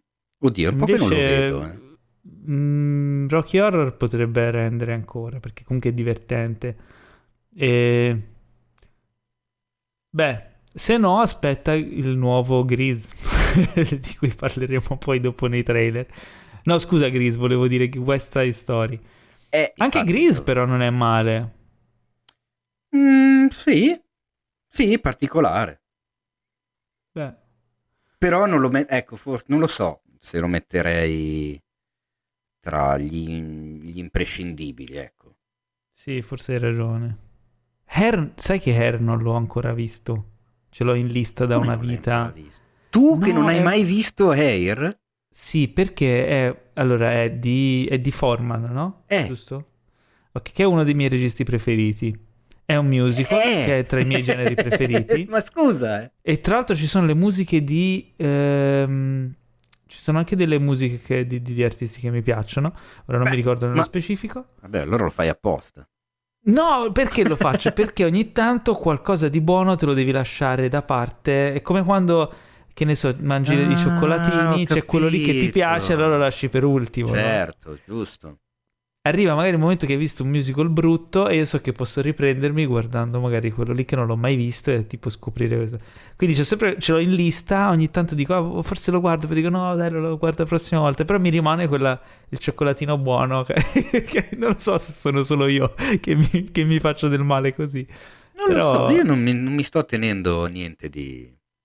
Sì, tu ti stai tenendo i soprano. Ah, bravo, è vero, è vero. hai ragione, hai ragione. Altrimenti io posso buttare lì due dei miei film del cuore. Uno soprattutto, ma anche l'altro è una meraviglia ed è ancora lì da vedere che voglio farlo vedere alla Kia. Ho comprato il Blu-ray, non vedo l'ora di rimetterlo su per rigodermelo. eh, bello Blu-rayato. Di- allora, questo sto parlando del Mago di Oz. Che non ho mai visto neanche No, quello. vabbè, ma che cazzo? No, vabbè, Eh, lo Paolo, so. madonna, che cacchio di Ma tu non, capolavoro. mi, tu non mi vuoi prestare il Blu-ray? Io che ci posso fare? No, il Blu-ray non te lo presto. Ragione. e come facciamo? Vabbè, adesso però siamo gialli, in effetti, potremmo vederci per Siamo prestarci il gialli. Blu-ray. E l'altro invece Potremmo è- fare una visione collettiva anche. eh. Anche, è un altro de- uno dei film che veramente amo tantissimo da tutti i punti di vista, che è Cantando sotto la pioggia. Beh, anche quello poi parla, di- parla del cinema, eh, la storia è clamorosa, i, i balletti sono strepitosi, ci sono alcune delle canzoni più famose di sempre, fo- forse neanche solo della storia del cinema, ma in assoluto. Cioè un Singing in the Rain, porco cane, la conoscono anche i sassi. E poi se, se- se vuoi vedere qualcosa un po' più eh, attinente all'origine del musical, quindi teatro, c'è su Disney Plus Hamilton che, Ah, vabbè, ok. cioè, Eh, però secondo me quello è un po' un più... un avanzato. po' più respingente, sì, non so neanche se ancora abbiano so, fatto eh. i sottotitoli in italiano. Ah, è vero, non lo so. Quindi è un po'... eh. Beh, Cioè, in a una velocità so. inaudita, con i sottotitoli in inglese, se uno non è così tanto affine al musical, secondo me ci, ci- ci- manda a cagare, cioè dice ma che cazzo... Sì, forse sì. Però vabbè, comunque dai, ti abbiamo dato un po' di, insomma, di opzioni. Puoi andare un po' avanti e indietro, prendi i migliori degli ultimi anni, ma per favore evita, evita quelli di, di coso lì, come Moulin Rouge. Di- ah sì è vero che tu odi Baz Luhrmann. Buzz Luhrmann, evitalo perché Buzz Luhrmann è tremendo. Cioè, hai preso proprio Moulin Rouge, è un- inguardabile. Comunque, vabbè, eh, ti potrai rifare, dagli fiducia al musical perché ti darà delle grandi, grandi, grandi soddisfazioni e ti metterà sempre di buon umore. Bene, eh, quindi dobbiamo... cioè, ma abbiamo per caso della posta del cuore in arretrato? Ma sai che no? No? Quindi No. questa settimana saltiamo la posta del cuore, ma vi No, ricordiamo... aspetta, almeno però fammi fare la, Che- allora la, la cosa... No, cosa, cosa fai? Se non c'è, non c'è.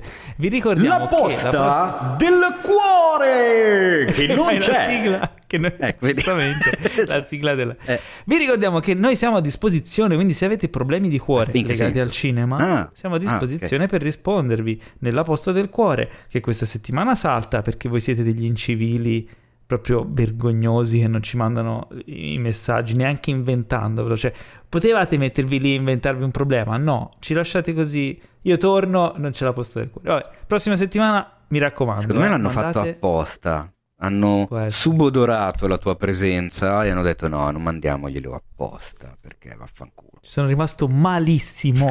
Quindi settimana prossima mandate il vocale su Instagram, in eh, messaggio Instagram vocale a cinefax.it scrivendo posta del cuore o messaggio per la posta del cuore o quello che vi pare però che ci faccia capire che quel vocale Esatto. è la posta del cuore, se no non verrà ascoltato e quindi avrete interpretato vocalmente le vostre pene, i vostri problemi inutilmente. Eh, lo identifichiamo, lo ascolteremo nella prossima sfavillante puntata de La Posta del cuore. Bello, mi dai sempre delle soddisfazioni con Eh. la tua caverna portatile. Eh, bene, eh, quindi è il momento di parlare dei trailer di questa settimana. Wow! Eh, I trailer della settimana. Eh, giusto. Eh, I trailer fantastici. Iniziamo con eh, un trailer di paura. Guardando Oh. questo trailer sono sobbalzato sulla sedia. Il trailer in questione è l'ultimo episodio della serie The Conjuring e si intitola The Conjuring The Devil Made Me Do It.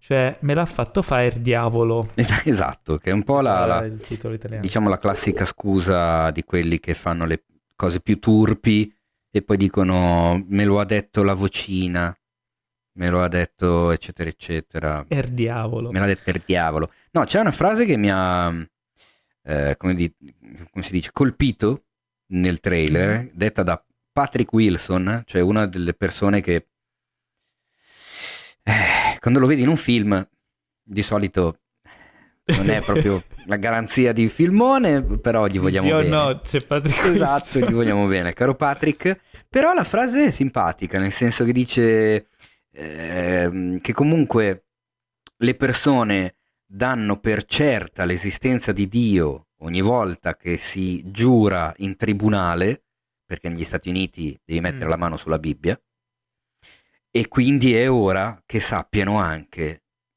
allo stesso modo dell'esistenza del diavolo. Wow. E questa cosa effettivamente è particolare come, come punto Allora. di vista. Allora, facciamo un passo indietro. Io ho visto il primo The Conjuring al cinema. Forse eravamo anche insieme, non mi ricordo. Non mi fece impazzire. Lo trovai un po' banalotto, un po', un po' cliché, un po' niente di che. Eh, e quindi ho abbandonato la saga, non ho visto i sequel, ne hanno fatti credo tre. Questo è il terzo o il quarto?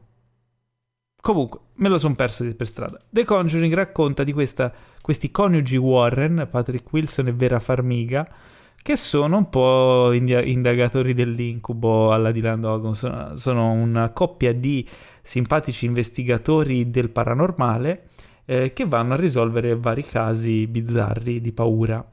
Eh, questo terzo capitolo sembra un po' una sorta di eh, culmine, no? Teo, un po' culmine della situazione. No, st- niente, sto ridendo, poi ti dico perché. Vabbè, Ehm, succede un casino brutto brutto brutto e si spalancano le porte dell'inferno. Mm, Non ho ancora tradotto il... il- Eh, io lì voglio arrivare. Perché Ah, mi mancavano tantissimo queste cose. Io non sono, non ho la tua abilità. Io non sono capace. Allora, Vai, vai. ehm, una Aspetta, aspetta, aspetta, aspetta, aspetta, Eh, mi è venuta in mente una cosa. C'è la sigletta. La sinossi tradotta! Così però mi metti in imbarazzo poi mi emoziono. Allora, una storia di terrore rabbrividente. Eh già. Eh, omicidio e, e- e un male sconosciuto che hanno scioccato eh, gli investigatori Ed e Lorraine Warren e la loro eh, vita di in- investigazione paranormale. Un caso sensazionale dal loro... Aspetta che devo aprire il resto della pagina. Ehm, Oh no, ho perso il filo. No, Dal loro- ah, ehm, dai loro archivi che inizia con eh, il combattere per l'anima di un giovane ragazzo e poi ehm, viene preso, eh, viene, no, viene portato Ma madonna, quanto dura? Otto Oltre- ore sto film. Quanto è lunga? eh, oltre a tutto quello che hanno visto prima Ma basta! eh, ehm, marchiare per la prima volta la storia americana di un di un omicidio che ha il sospetto di una depossessione demoniaca come difesa. Non si capisce niente, è scritto malissimo questa cosa qui. Non è, non è quella ufficiale, l'ha scritta un tale Tiborio. Ma come Vabbè. Tiborio? Eh, lascia stare, lascia stare, cose, cose che non dovevano succedere. eh? Eh, Drogati come fanno tutti quelli Comunque in italiano, chiama, in italiano si chiama The Conjuring per ordine del diavolo e devo dire che il trailer mi ha incuriosito perché sembra che finalmente succedano un po' di cose eclatanti mi ha fatto saltare sulla sedia perché c'era un jump scare che non mi aspettavo. Cioè, in realtà era, era Eh, telefonatissimo. Se, se è un jump scare è fatto Era apposta telefonatissimo. per non fartelo aspettare. Però io ho pensato, "Mm, sono tranquillo, e invece c'è stato il jump scare e non ero più tranquillo. Quindi molto carino questo trailer, secondo me. Teo, tu che ne pensi? Allora, io non ho visto tutto il trailer perché a una certa si Hai en- avuto troppa paura. No, a una certa si entra in quel magico mondo in cui sembra che debbano farti vedere già tutto il film. E lo vuoi vedere? E quindi ho detto, no, ascolta, no, vaffanculo, perché devo vedere tutto il film? Ti sei E- perso il colpo di scena finale? Non allora? lo so, io sono arrivato fino a dove c'è la tipa nel bosco che dice in questo posto sono accadute delle cose tremende, che è una frase sentita mille volte nei film di questo tipo, quindi vabbè. E allora, a me non ha detto molto, nel senso che beh, poi io non sono un appassionatissimo della saga, ho visto solo il primo, quindi figurati, ma perché è uno di quegli horror eh, che appunto basa molto del suo spavento sullo spavento. E Eh beh. quindi sì, ma non sono gli horror che, che mi fanno impazzire, che mi, che mi piacciono particolarmente, ma annoiano dopo un po' che non succede niente, e che cosa che poi il tizio che apre. Punto. Buh! tu mi fai la ridarola, non mi fai spavento. Che cazzo vuol dire? Cioè, non, non lo so, non mi piacciono. Mi- ho visto solo il primo e prima ridevo perché volevo andare a ripescare un messaggio in chat del Dio Guardi perché secondo me ha ben definito eh, una cosa. Ah no, aspetta, lui è vero, parlava di Insidious. Insidious non c'entra un cazzo. No, Insidious non c'entra niente. Però c'è Patrick Wilson. parte della saga. No, no, non è Insidious, sì, ma non è parte della saga. Ah, allora niente, Che come poi detto. Vedi, li confondo. Annabelle e The Nun. Allora forse di Conjuring non, non ho visto neanche il primo. Comunque niente, volevo mi faceva ridere perché parlava del demone di Insidious come di un supporter del Milan o di Barbascura X che fa il cosplay di Darth Maul. Ma cosa? Mi ha fatto molto ridere. Hai presente il demone quello rosso e nero di Insidious? No, non ho visto Insidious. Eh, ma se vai Però, a vedere, se scrivi. Insidious e googli, Sì, sì, una sì. delle prime foto che ti viene fuori è il demone dietro a Patrick Wilson. Ed effettivamente Barbascura che fa il cosplay di Darth Maul lo descrive abbastanza, Abbastanza bene. bene. Niente, comunque scusate, ho detto una cagata, credo di non aver mai visto neanche il primo The Conjuring. Comunque, vabbè, io l'ho visto il primo, mi recupererò il secondo forse e mi guarderò il terzo forse. Quindi questo trailer è stato molto convincente per Forse. me forse. Eh, e direi di andare avanti forse, però lo facciamo. Ok? Va bene, andiamo dove? Ok.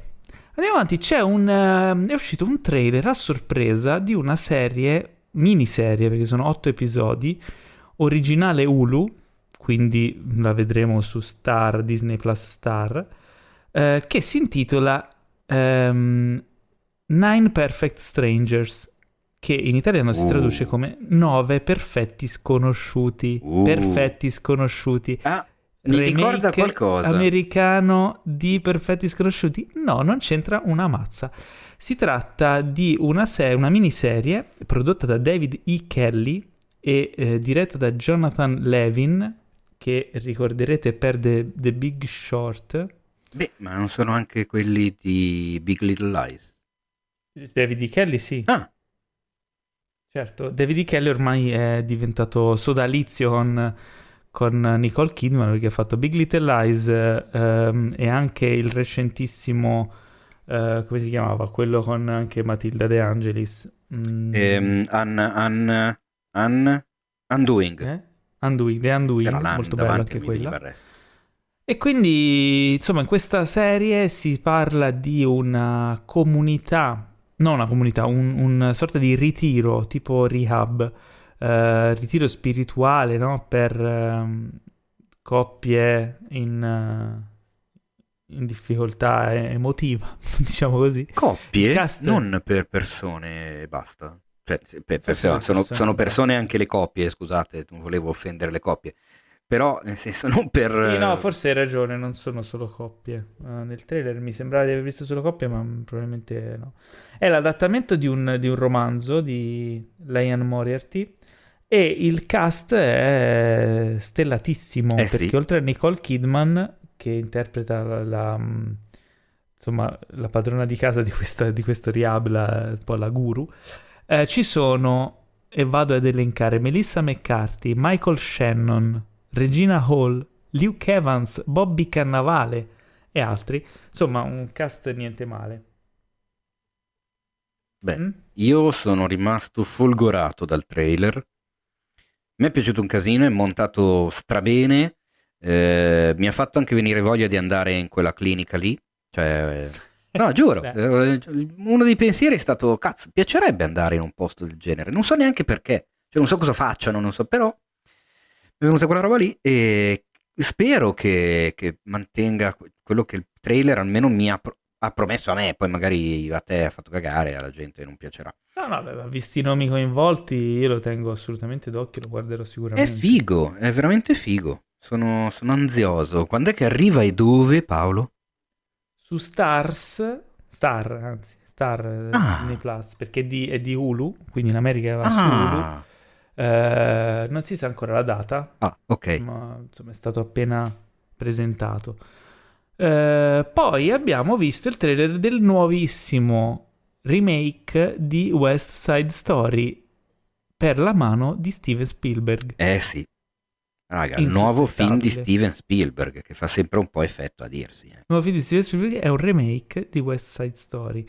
Ehm, allora, qui io ho un po' di, di considerazioni. Allora, i protagonisti sono Ansel Elgort, eh, che interpreta Tony, Rachel Zegler, che interpreta Maria, Ariana De Bose, Anita, David Alvarez interpreta Bernardo, Mike Feist interpreta Riff, eh, eccetera, eccetera. E c'è anche Rita Moreno, Eh sì. che era la, inter- la protagonista femminile dell'originale.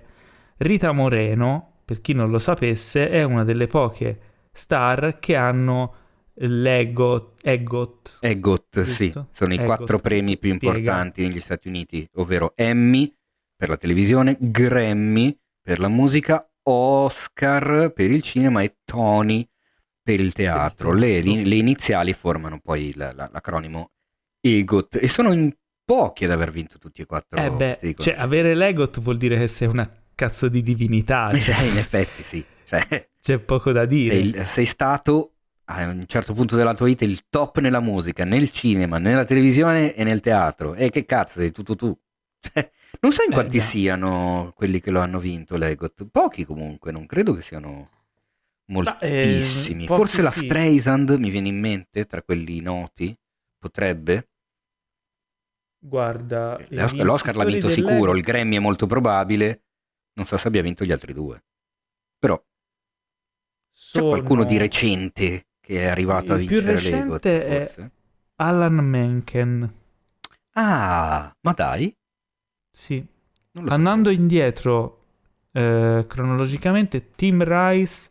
Mm, Andrew Lloyd Webber, John Legend, Robert Lopez. John Legend? Scott- John Legend l'ha vinto. Ma sì. pensa. Perché ha vinto l'Oscar per la canzone di non mi ricordo quale film. Whoopi Goldberg. Eh, ma questo vuol dire che aveva vinto anche il Tony. Non- non- cioè, Eh sì. ok l'Oscar, ma non pensavo che John Legend avesse vinto un Tony. Eh, sai, Tony, magari noi li seguiamo meno. Il Tony John Legend l'ha vinto nel 2017. Che cazzo ha fatto a teatro John Legend? Ma pensa a te. Non ne ho idea. Ma pensa. Whoopi Goldberg l'ha vinto. Uh, Mel, Mel Brooks l'ha vinto. uh. Ti rendi conto? Audrey Hepburn e altri. Rita Moreno è la terza ad averlo vinto, nel ad averlo completato nel 77. Pensa a te. I primi due erano Richard Rogers e Ellen Hayes. Cacchio, nel 77, quindi ci ha messo anche poco, perché comunque era abbastanza giovane ai tempi di West Side Story Eh del sì, 61, eh, credo, no? 61 l'Oscar, Eh, vedi tu. 72 il Grammy, 75 il Tony e 77 l'Emmy. Madonna. 16 anni per Eh, completarlo. insomma, E tu che sei un malato dei numeri, eh, quella persona che l'ha completato in, In meno, meno, eh, tempo sai che te lo volevo chiedere? è stato Robert Lopez in 10 anni dal 2004 dal, scusa, 2004 al 2014. Porco cane. Mm. Beh, che roba. Ma comunque... Dopo questa parentesi, Esatto. ci stava perché visto che è la puntata degli Oscar, E in effetti sì. parliamo anche di Egot, E poi comunque ci Eh. chiamiamo sempre Cinefex, non dimenticartelo. Queste sono certo. Comunque tre- ci sono anche quattro vincitori, eh, però non, per, non tutti con premi competitivi, che sono Barbara Streisand, Liza, Ah. Liza Minnelli, James Earl Jones, il nostro Uh. caro la voce di Darth Vader, e Harry, Harry Belafonte. Ah, ma dai, anche lui. Però vedi che la Streisand Mm. c'è? Sì, ma uno dei premi evidentemente era tipo alla carriera. Ah, il Tony era Special Tony Award. Ah, ok. Quindi vuol dire che aveva vinto anche l'Emmy. Va bene. Beh, tipo James Earl Jones ha vinto l'Oscar onorario commemorativo, non ha vinto un Oscar competitivo, diciamo così. Vabbè, James Earl Jones, tra l'altro, tu hai giustamente ricordato per la voce di Darth Vader, ma ricordiamo anche la voce originale di Mufasa, del Re Leone, Sì, non nonché il papà di Eddie Murphy Soprattutto. nel, nel Nel doppio film sul principe che cerca delle cose. Il principe cercatore. Il principe Ehm, cerca parenti, perché prima cerca la moglie e poi il esatto. figlio. Quindi. Tornando a West Side Story, eh, abbiamo visto il trailer. Ehm, Yes. molto elegante, un po' troppo teal and orange per me, mm, cioè a livello di fotografia un po' Eh. basic. Sì, son- Eh, concordo. Non mi ha particolarmente stupito, No? dirò. No, non sono un fan dell'originale, Mm. eh, forse però dovrei riguardarlo. Lo guarderò perché amo i musical e voglio bene a Spielberg, eh, però il trailer non mi ha conquistato, diciamo, per ora. Cioè, lo guarderò, ma il trailer non mi ha, non mi ha esaltato. A me invece sì. Sì? Sì. Sono Eh, veramente molto curioso di vederlo. Voglio rivedere anch'io quello del 61, che ricordiamoci, anche visto che comunque siamo sempre in... È tutto un collegamento sui collegamenti, questa puntata è incredibile, è più allacciata dei- degli auricolari delle cuffie quando li metti in tasca convinto che non, che- che di tirarli fuori bene e poi invece li tiri fuori che sono ingrovigliati come un- una merda. E perché tu non so se lo sai, ma West Side Story si tiene, cioè è il film alla base di uno dei cinefax sugli Oscar più assurdi di sempre. Non lo Che sai. sarebbe? Che sarebbe eh, quello che riguarda Jerome Robbins, che faceva il coreografo e il ballerino a Broadway. Ha fatto il regista una volta sola nella vita, per West Side Story. Ah, E non ha neanche diretto il film, perché, come tu ben sai, il, il film è di Robert Wise. e cosa ha fatto lui? Ha diretto una scena e poi ha dato una mano per eh, le coreografie, chiaramente, essendo un famoso e noto e stimato coreografo. Però ha vinto l'Oscar. E non ha mai più Cioè- diretto nessun altro film. Beh, Cioè, è fantastica sta cosa. Cioè, questo è stato su un set di un cinema una volta sola. Ha fatto mezza roba e si è portato a casa l'Oscar. E a me ha sempre fatto ridere sta cosa qua. C'è gente che ha una carriera di 70 anni e non riesce mai a Eh, fare un cazzo. essere nel posto giusto al momento giusto. Esattamente. Chiaramente. Il caro Jerome Robbins, pensa a te. Comunque, perché questa è la puntata dei collegamenti, eh, a questo trailer si allaccia un altro trailer che è eh, un documentario su Rita Moreno. Si intitola Rita Moreno Just a Girl Who Decided to Go for It. Cioè, eh, soltanto una ragazza che ha deciso di... ehm, come, come lo traduci? Di, di- di- di provarci. E, Eh, mm, eh. fondamentalmente racconta la, la storia di, di- di Rita Moreno che ehm, non l'abbiamo detto prima ma è nata a Porto Rico, portoricana Esatto. quindi immaginatevi questa ragazza che diventa una star giovanissima, vince l'EGOT, Uh, e c'è uno che vince Legot, ora sembra no, un esatto, premio. Oh, esatto. Legot. Completa Legot. Completa. Uh, diciamo così. Ed è, non è neanche americana, è portoricana uh, e quindi per tutto il, il pubblico latinoamericano rappresenta un, anche un, una rivalsa, no? Una, un simbolo. Un simbolo, sì, sì, sì, è, è una situazione, insomma, è un personaggio importantissimo per loro e, e non, diciamo, mh, sembra che lei nella sua vita comunque l'abbia presa a cuore questa cosa qui e sia, abbia cercato di essere anche un simbolo, di, essere anche un, di, di portare un messaggio importante, eccetera. Eh, solo che la sua storia è complessa perché essere in quel meccanismo degli studios, dei premi, eccetera, in un'età così giovane vuol dire anche essere comunque un, uh, uno strumento degli studios, uno strumento anche della promozione dei film, del, dello Star System e quindi insomma penso che ci sia una storia molto interessante dietro la sua vita che il documentario, tra l'altro il trailer è molto, molto interessante, eh, racconta e, e, completa un po' quella che è la, la, sua storia.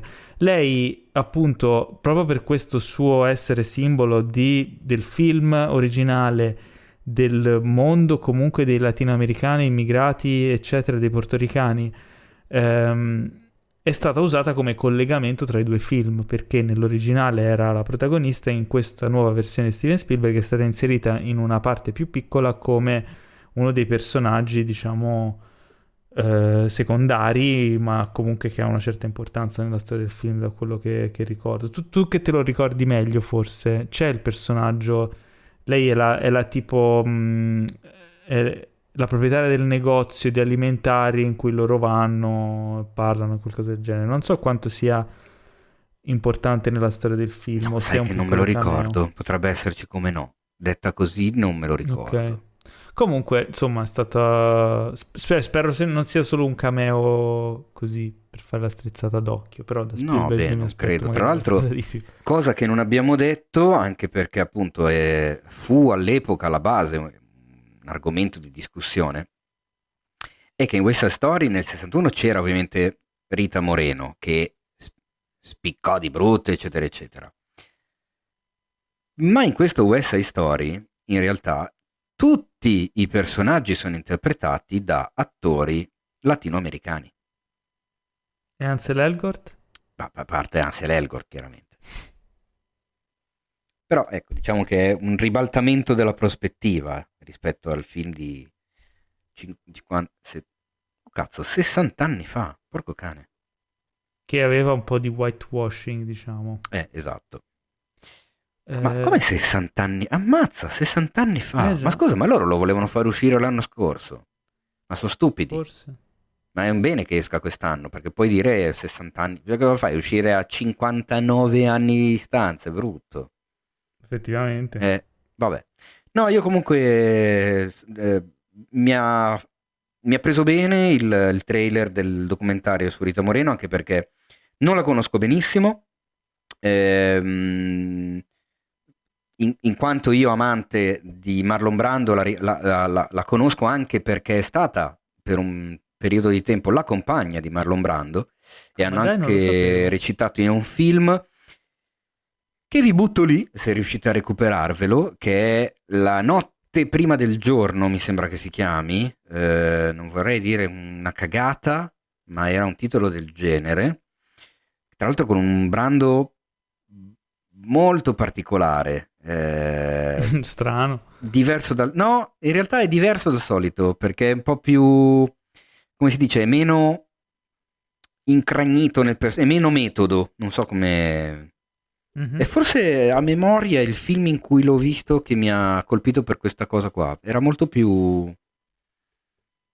Eh, bisognava vederlo, adesso non riesco a... Un po' più, un po' meno.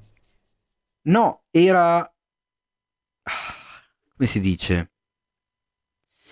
Era diventato, si era forse identificato meno nel personaggio, aveva proprio la, la, Brando era uno delle, delle, delle, delle, come si dice, delle punte di diamante del metodo, ovvero quel tipo di recitazione che usa anche De Niro, Oldman, ehm, Bale, un sacco di gente che arrivi proprio a diventare il personaggio. con la ricerca, con tutto quanto. E quindi spesso poi lui non, non leggeva neanche le sceneggiature, Brando, perché diceva io ho capito cos'è, cos'è il personaggio, lo divento e quindi dico quello che direbbe lui, non quello che c'è scritto che devo dire, che è un punto di vista particolare. E la notte del giorno dopo, eccolo qua, l'ho trovato. Eh, con appunto Marlon Brando e Rita Moreno. Comunque, boh, se vi capita, buttatelo lì io ho visto un sacco di tempo fa Amo Brando, ha dei capelli strani in questo film, vi avviso. Però, ecco, se volete anche conoscere un po' meglio Rita, ma sicuramente questo documentario ce la, ce la farà conoscere ancora bene. di più. Documentario nel quale si vede benissimo Lin Manuel Miranda, che no. ovviamente... Cioè sì. È Certo, si, vede, non bene. si vede come intervistato Lin Manuel Miranda, giusto? Chiaramente è stata lei una, una, un, un'influenza anche per lui, ma non si vede bene quanto si vede la sua mano nel trailer di In the Heights. Eh, io le vedi, nuovo, bravo, vedi, vedi bravo Teo che mi fa il collegamento, perché... Eh, allora, qui sono tutti collegati questi tre trailer in realtà, perché Mm, L'Immanuel Miranda Night. Esatto. In the Heights è un, è un musical che aveva fatto Lin-Manuel Miranda prima di, uh, di, Hamilton, Hamilton, e del mega successo di Hamilton. Uh, ed è stato fatto questo adattamento cinematografico per la regia di John M. Chu, regista di Crazy Rich Asians, scritto da Lin-Manuel Miranda, appunto perché è l'adattamento del suo eh, del, del, suo spettacolo teatrale. Eh, e fondamentalmente è ambientato nello stesso mondo di, di West Side Story al giorno d'oggi e secondo me racconta molto meglio, essendo più attuale, la vita, la situazione, il mondo dei, dei latinoamericani in America. E anche le musiche sono quelle, cioè eh, gli attori sono tutti latini e si vede che sono latinoamericani. No, e poi sono gli stessi di Hamilton. Sono gli stessi cioè, di praticamente Anthony lo Ramos. stesso cast. Beh, non solo, c'è eh, Anthony Ramos che era in Hamilton, c'è Corey Hawkins che era in Straight Outta Compton e Black Landsmith. Eh, non Black era in. Hamilton Corey Hawkins? Mi confondo eh, io? Non lo so, non penso che fosse anche in Hamilton. Eh, ci sono, c'è la cantante Leslie Grace, eh, insomma, c'è un, un, bellissimo cast ed è... Cioè, boh, non lo so, a me il, il trailer di In the Heights mi ha, mi ha, caricato tantissimo, mi ha messo un'energia, mi, mi ha fatto sentire lì. E, allora, e per chi è mai stato in America Latina... A me è venuta la pelle d'oca. Eh, eh vedi? Ammetto questa cosa. C'è, c'è, proprio un momento in cui mi, son, mi sono alzate i peletti sulla schiena e sulle braccia. Io a un momento mi sono accorto che stavo ballando, tipo. Eh. cioè, ehm, c'è niente da fare. Manuel Miranda è un mostro. E... Guardate il trailer di In the Heights perché ehm, non si può descrivere. C'è quell'energia lì che dà il musical. Anche il nostro amico che ci aveva fatto la domanda prima. Il musical è questo, è, quelle, è, è un è un film che grazie alla musica e al connubio di emozione, narrazione, personaggi, interpretazione, musica e ballo ti carica di un'energia che un altro tipo di film non può fare. Non sto dicendo che sia meglio o peggio, è un tipo di energia che secondo me ti può dare solo il musical. O no? Beh sì, sono d'accordo. Come abbiamo anche già detto, eh, ed è la cosa che non riesco a capire, così tanta gente che dice di non apprezzare i musical. Il musical è fondamentalmente musica più cinema, che, soli- che di solito sono due delle più grandi passioni di tante persone. In eh. tanti dicono, ah, amo il cinema, ah, amo la musica. Cazzo, lì ce le hai tutte e due insieme. Com'è possibile che non cosa ti piaccia? Cioè, è strana sta qua, è un... Guarda che è strana come cosa, se ci pensi. È vero. Perché è una cosa che dispiazza probabilmente, perché è quello che non ti aspetti dal cinema, perché sei abituato a codificarlo in un certo modo, ma chi se ne frega, ma butta giù le etichette, vai lì, esatto. lasciati emozionare. Anche perché no, ricordiamoci che eh, soprattutto eh, per la cultura statunitense il musical è forse la più alta forma di cinema.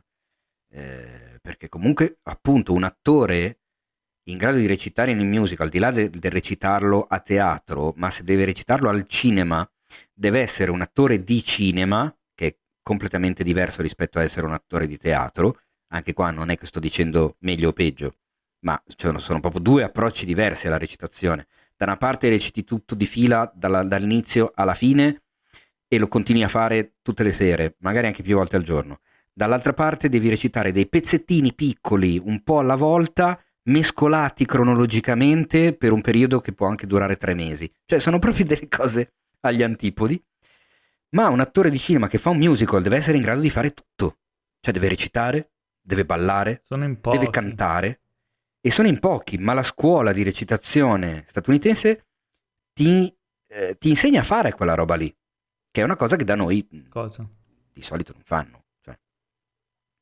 Beh, molte, molte scuole ti, ti, ti, ti, indirizzano verso quel tipo di capacità. Non è che reciti e basta, devi anche saperti muovere, devi anche sapere usare la voce, eccetera, eccetera. Quindi sei più preparato ad arrivare a recitare in un musical piuttosto che qualcuno certo. che invece ha recitato e basta. Adesso, esempio ultimo e che conosciuto da tutti, La La Land ok che Ryan Gosling è cresciuto nel Disney Club e quindi comunque faceva eh, un determinato tipo di lavoro fin da ragazzino, ma Emma Stone no. Emma Stone in La La Land ha dovuto cantare, ha dovuto ballare. Se tu prendi una qualunque attrice di un'altra nazionalità, ma non perché siano più stronze o più incapaci, ma è perché proprio c'è meno abitudine a fare quella roba lì, è meno insito nella cultura. Certo. No, beh, è, è indubbio che a livello di performance quello che vedete nei musical, ma poi, vabbè, chiaramente cinema se uno sbaglia si rifà, ma quando tipo lo vedi a teatro è incredibile, perché a teatro questi lo fanno dal vivo, eh sì. senza sbagliare, eh. Ballare, recitare, cantare alla perfezione, cioè è una roba in, in, disumana. E tutto deve Però, andare di, cioè, eh certo. giusto eh. per tutti, cioè non è che uno lo fa giusto e l'altro nell'angolo può fare la cagata. È una cosa veramente incredibile. Comunque, vabbè, questo era um, In the Heights.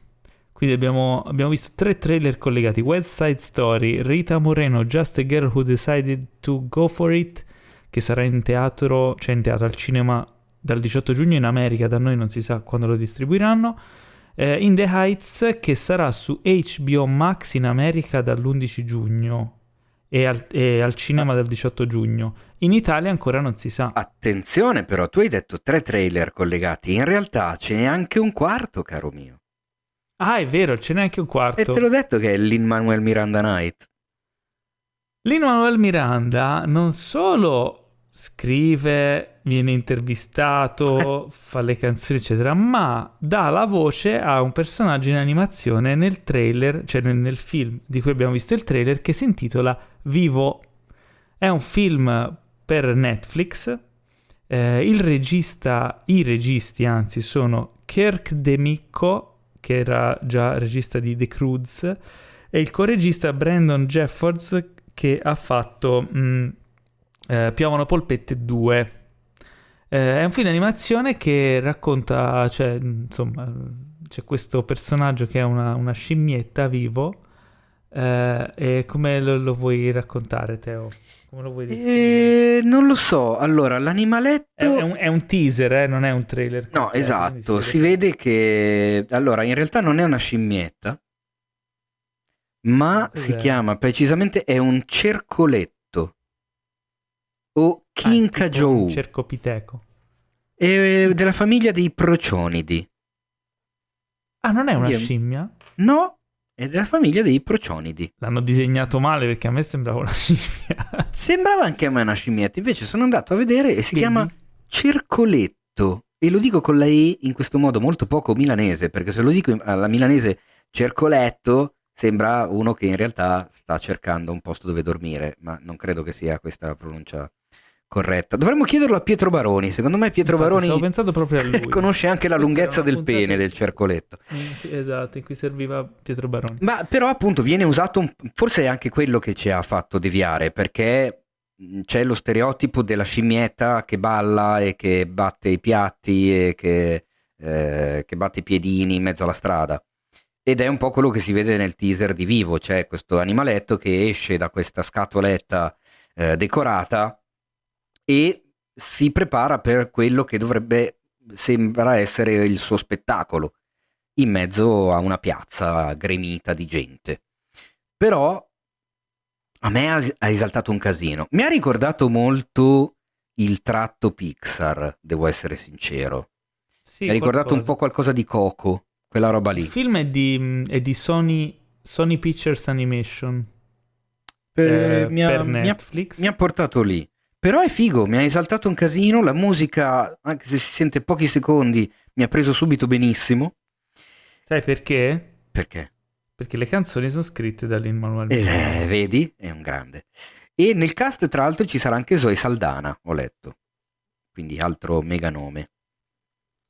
Zoe Saldana, famosa perché, insomma, ha recitato nei due film più redditizi Beh. della storia del cinema. L'unica attrice che lo ha fatto. Direi. Ma? Cosa? Eh? Ma? Cosa? Chi? No, ti ho, ti ho perso un attimo. Ma? No, niente. Eh, stavo ah, aspettando okay. te, stavo lanciando il tuo prossimo momento. Prossimo momento? Eh, passiamo al prossimo film. Esatto, che è? Che è Oslo e non è un film. Oh. No, è un film, è un film. un film originale di no, HBO. come un set? No, no, no, no, come un film. È un film. No, no, no, voglio che sia una serie. E invece no. HBO original film. No. Come no? Perché no, no, perché voglio tantissime ore di Ruth Wilson ed Andrew Scott. Eh, Io sono impazzito quando ho visto questi due uno dopo l'altro nello stesso trailer, perché sono due dei miei attori preferiti. Di brutto. Eh. E eh, poi lei l'ho conosciuta in Luther, che è una serie che ho amato tantissimo esatto. con Idris Elba. Lui l'ho conosciuto su Sherlock, che è una serie che ho amato tantissimo ancora prima del lancio stratosferico mondiale di Benedict Cumberbatch e Martin Freeman. E si vedono poco, si vedono poco, io voglio vederli sempre di più perché mi piacciono un puttanaio entrambi. Ho visto HBO e speravo tanto fosse una serie. Dicevi cazzo, magari fanno anche un'altra stagione, oh che figa. Invece no, è un film. Mi hai deluso eh... tantissimo, Paolo. Ti dirò, io ho visto il trailer, non mi ha particolarmente colpito. Sì, allora, l'argomento è, ehm, siamo negli anni 90, gli accordi di pace di Oslo tra Israele e la, l'organizzazione di liberazione palestinese eh, sono in negoziazione e, e, ci sono tutta una serie di mh, mm, trame, diciamo, dietro le quinte, macchinazioni, eccetera, che sono ovviamente costruite su racconti veri eh, di queste negoziazioni, quindi insomma intrighi da un po' da politica e mm, quasi spy story. Giusto? Sì, eh, però allora tra i produttori esecutivi c'è Steven Spielberg e quindi vedi che ci colleghiamo anche a West Side Story, cioè ah. una puntata proprio auricolare in tasca, eh, quella descrive bene la puntata di oggi. E, ehm, però appunto la cosa HBO mi ha fatto venire in mente Chernobyl, quindi comunque serie ambientata qualche anno fa, argomento difficile, eh, roba pesante che però affascina e, e, e, e, si fa guardare. In realtà, ripeto, è un film. Lo so, io lo so, sto rompendo i coglioni, è la quarta volta che lo dico, ma ci sono rimasto veramente così, malissimo. Dai. E no, per me è già venduto, cioè nel senso la presenza di loro due io guarderei veramente tutto, non me ne frega niente, cioè non mi importa la storia, mi importa niente, lo guardo, sono Ruth Wilson e Andrew Scott, va guardato, sono okay, qualcosa di il trailer di strepitoso. Oslo. E ehm, basta, guardatevi il trailer di Oslo, c'è poco da aggiungere, uh, quando uscirà il 29 maggio in America essendo HBO probabilmente arriverà su Sky. E su Now. Probabile anche perché non è HBO Max giusto? È HBO HBO Original. E allora c'è ancora l'accordo in piedi tra loro e Sky a meno che non decidano di farlo uscire al cinema ma dubito mm. quando fanno queste operazioni difficilmente arrivano al cinema. Ma poi Ricordo... non è un film tanto tanto spendibile per il cinema questo eh. Cioè è un argomento sì. un po' Pensa che non uscì al cinema Fahrenheit 451 che c'era nel cast um, coso, Oddio.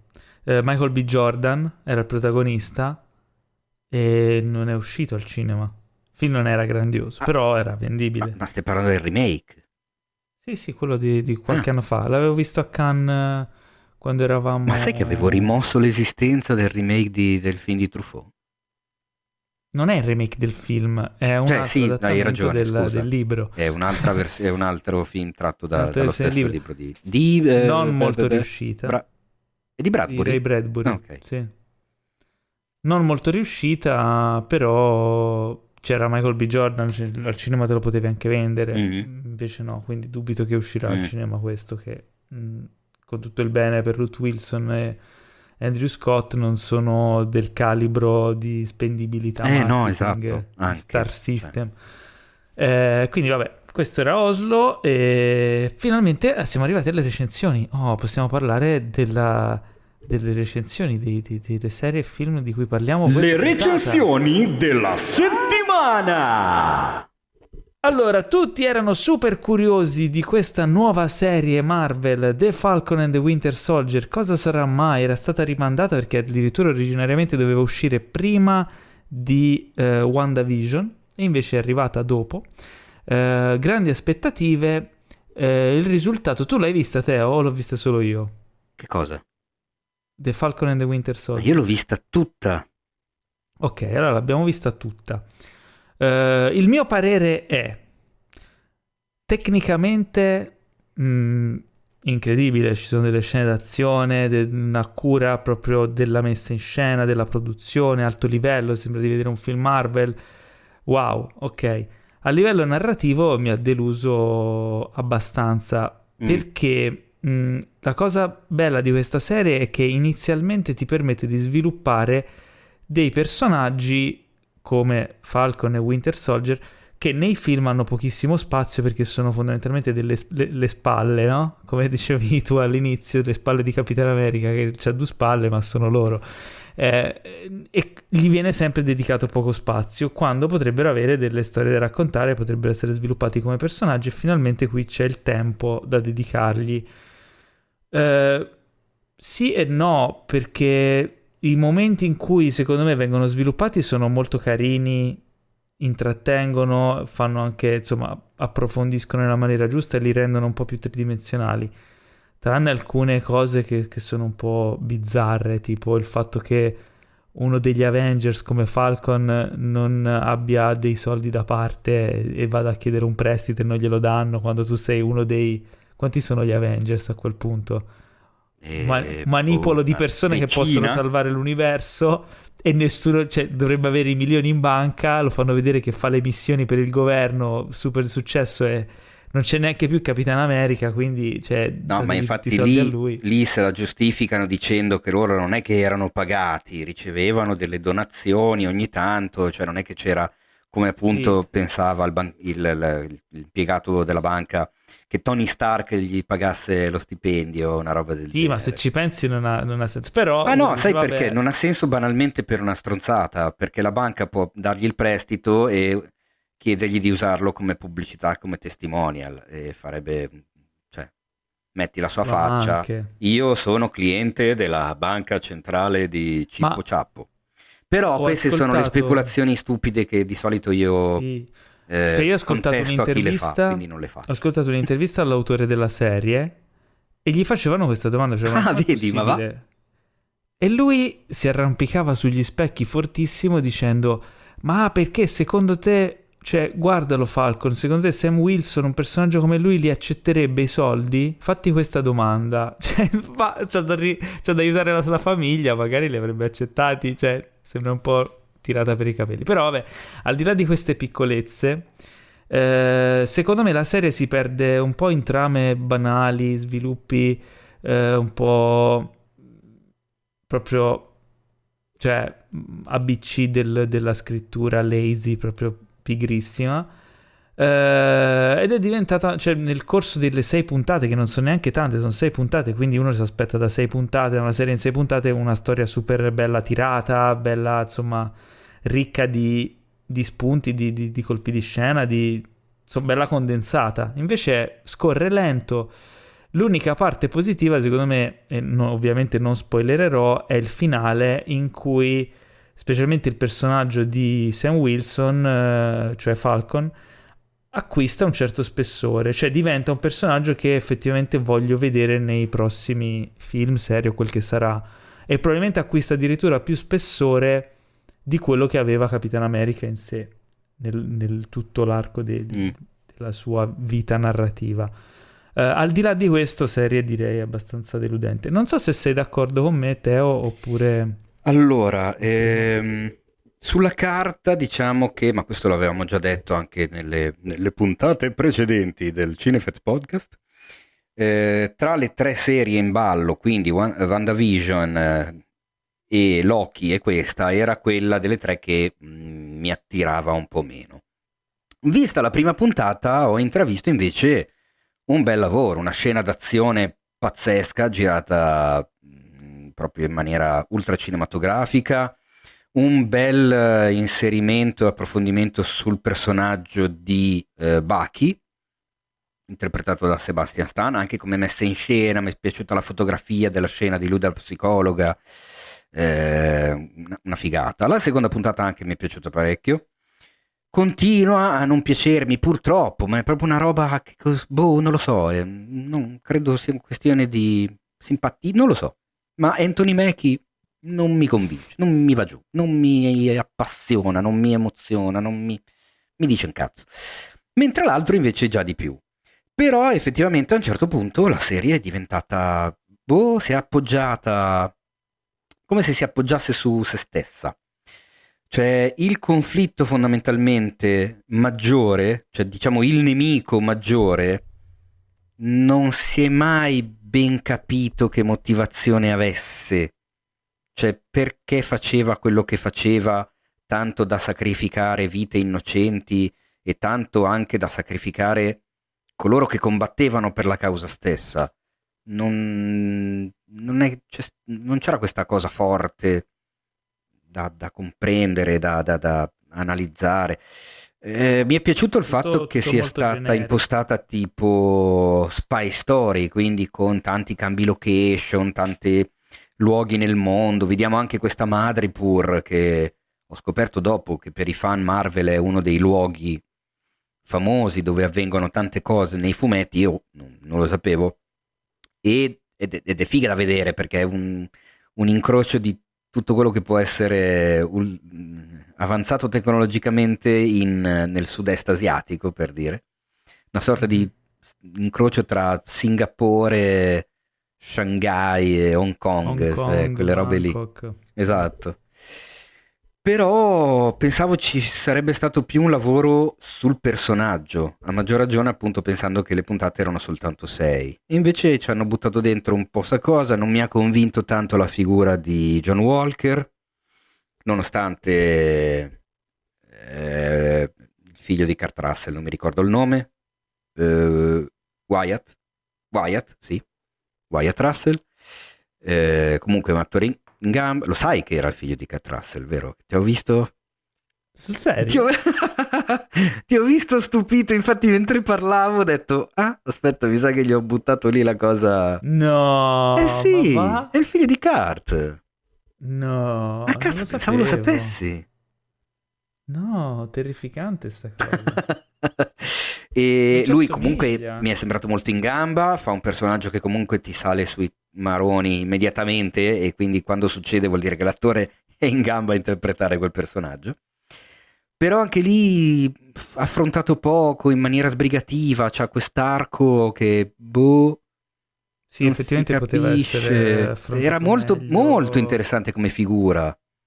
È molto interessante, anche, cioè, anche, per il futuro Marvel, secondo me. Sì, però, però... l'hanno buttato un po' lì. Anche la, la, l'antagonista principale, Carly, raga, la ragazza uff, ultra bidimensionale, sembra una figuretta che fa cose. E poi, vabbè, hanno inserito anche la, eh, come si dice, la figlia di Peggy Carter, giusto? O vado errato? Sharon. Sharon, è la figlia? La nipo- nipote. Ah, nipote, ok, vedi che avevo ciccato una parentela. Che non spoilererò, ma diciamo che ma, mi è sembrato un po' superfluo il suo inserimento e e tutto quello che ne consegue, anche perché era abbastanza telefonato, quello che invece sulla carta Sì, forse gli sceneggiatori che- speravano che non lo fosse. C'è l'inserimento di questo personaggio nuovo, eh, interpretato dall'attrice di VIP, che ha vinto migliaia di premi. Dai, come si chiama? Sì, tra l'altro quel personaggio lì è un personaggio che sarebbe stato introdotto in, eh, in Black Widow, che però che doveva uscire prima della serie, ma poi è slittato e quindi è un personaggio che viene introdotto qui, ma non è che è introdotto, appare, non Giulia Louis Dreyfus. Esatto, non capisci chi sia, penso che verrà poi meglio presentato nel film Sì, immagino di sì. Con eh, Scarlett Johansson. appunto. Non lo so, eh, mi, ha lasciato, mi ha lasciato un po' lì, devo essere sincero. Mm, non mi ha... Quindi sei d'accordo con me, diciamo? Sì, sì, sì, sì. su- Ah, sì. Eh, aspetteremo la prossima serie che sarà Loki eh, a giugno se non sbaglio e sperando che insomma sia un, un- un gradino sopra perché sebbene il finale di, di questa serie mi abbia un pochino convinto, insomma un pochino recuperato però non, non- non- non è promossa secondo me. No. vedremo, insomma. arriva l'11 giugno. Bene. Tanto lo guarderemo, quindi sì, siamo drogati di, di Marvel. Va bene, quindi niente, passiamo a, passiamo a Minari? Teo, passiamo a Minari? Molto volentieri. Minari l'ho visto solo io, tu non l'hai ancora visto? Io l'ho visto. Ah, l'hai visto anche Eh, tu? certo ok, bene, dai, allora ne parliamo in tandem. Vuoi, vuoi aprire tu e poi io, io faccio, eh, ci alterniamo? Che dici? Va bene. Va bene, D'accordo. Allora, Minari, film di Lee Isaac Chung o Cheung, mi scuso se pronuncio male il nome, non ho studiato come ogni tanto facciamo. Eh, recitato soprattutto in eh, coreano e narra la storia di questa famiglia che si sposta negli Stati Uniti per eh, cercare di, di- di condurre una vita migliore. Eh, il padre di famiglia compra un pezzetto di terra con una, una casa su ruote, quindi diciamo questo mega camper che poi alla fine non si muove, però eh, funge da abitazione perché ha l'idea di coltivare verdure appunto coreane per venderle nei negozi e nei ristoranti specifici degli Stati Uniti, una sorta va a diventare una sorta di punto di riferimento per, per i, i ristoranti e, e la comunità. C'è da dire Ambientato che... eh, esatto, negli anni 80. negli anni giusto? 80, esatto, quindi comunque gli anni per quanto riguarda gli Stati Uniti dell'edonismo, il famoso edonismo reganiano, che sembra ormai quasi una frase fatta, però quello è, cioè momento in cui proprio la distanza di- tra le due superpotenze, Stati Uniti e Russia, si è fatta sempre più ampia, eh, le- le- l'egemonia stelle e strisce ha preso il sopravvento, la cultura anche, eh, il- borsa, dollari e realizzazioni di se stesso sono arrivati veramente alle stelle, poi comunque ne abbiamo pagati un po' tutte le conseguenze eh, nei decenni successivi e ci metto dentro anche un po' tutti i paesi che comunque andavano come satellite dietro agli Stati Uniti, compresi noi. E quindi ecco, nell'ottica del, dell'American Dream e del self-made, il protagonista cerca, si fa il mazzo, si, si fa sacrifici perché vuole regalare una vita migliore alla sua famiglia e ovviamente a se stesso. Eh, famiglia formata a un certo punto anche dalla nonna, eh, che è la mamma della moglie, nonna che, come abbiamo detto prima, si è vinta l'Oscar, e hanno due bimbi, una bimba e un bambino molto piccolo. Eh, allora, il film ha un ritmo secondo me abbastanza altalenante e un finale che mi ha fatto profondamente incazzare e un finale finale secondo me tutto da interpretare.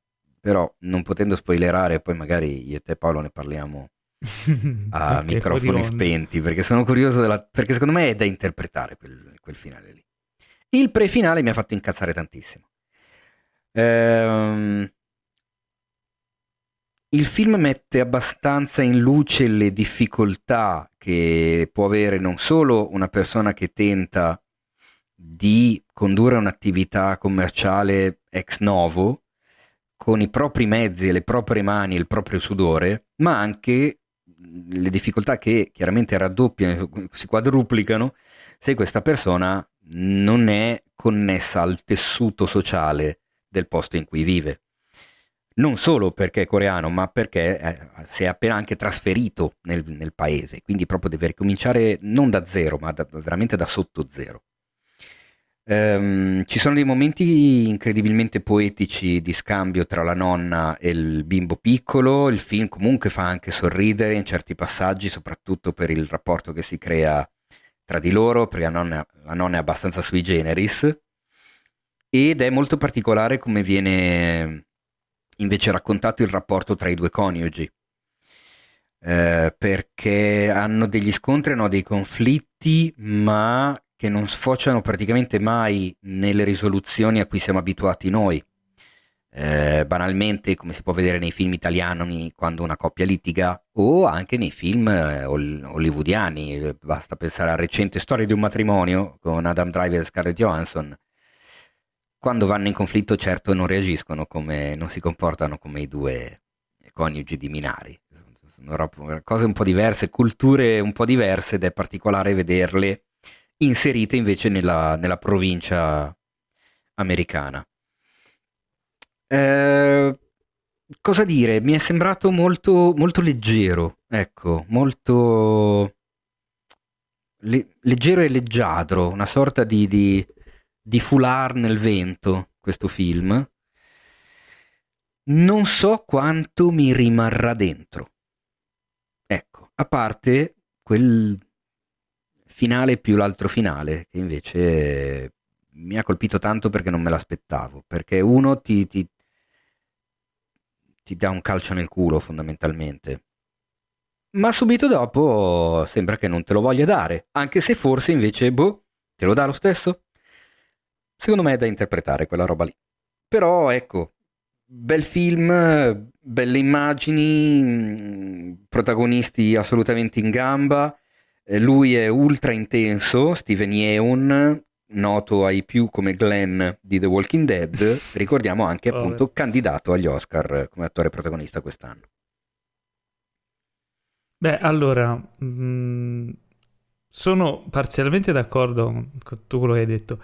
Però credo che, cioè credo, si sa, eh, la visione di un film è spesso e volentieri anche una, una cosa soggettiva, una percezione che va a toccare un po' il tuo vissuto, quello che sei tu come persona, quello che hai provato nella tua vita le esperienze che ti hanno portato ad essere quello che sei.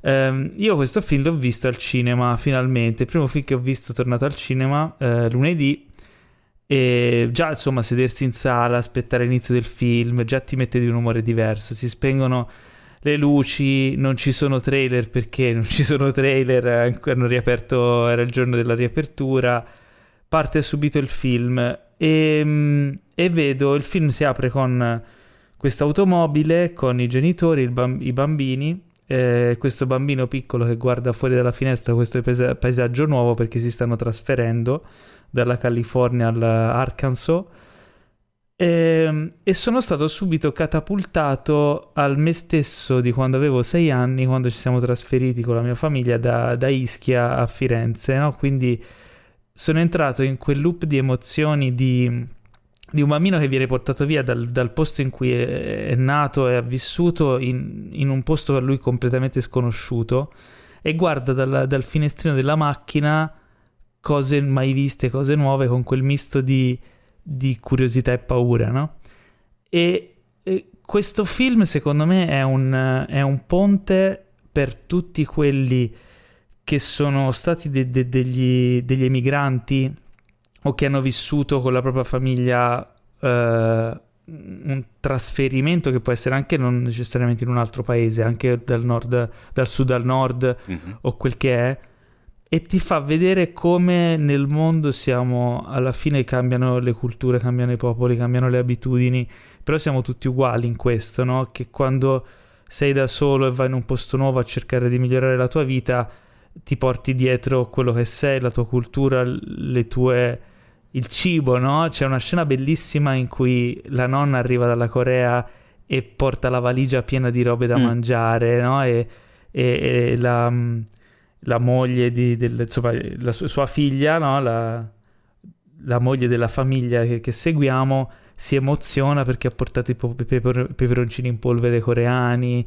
perché ha portato tutta una serie di prodotti che, che insomma il mio pensiero è andato a mia nonna quando ci mandava le, le, le cose o, o, andavamo giù e tornavamo con, col bagagliaio pieno di, di conserve, no? queste cose qui, che penso che sia un vissuto che mh, accomuna molti di noi italiani, no? perché l'Italia comunque è un paese storicamente diviso, eh, non come la Corea, però insomma abbiamo delle divisioni culturali ed economiche che ci portano a spostarci sud e nord. Eh, se non quelli che sono italiani che sono andati a vivere all'estero no? e, e che vivono esattamente la stessa cosa.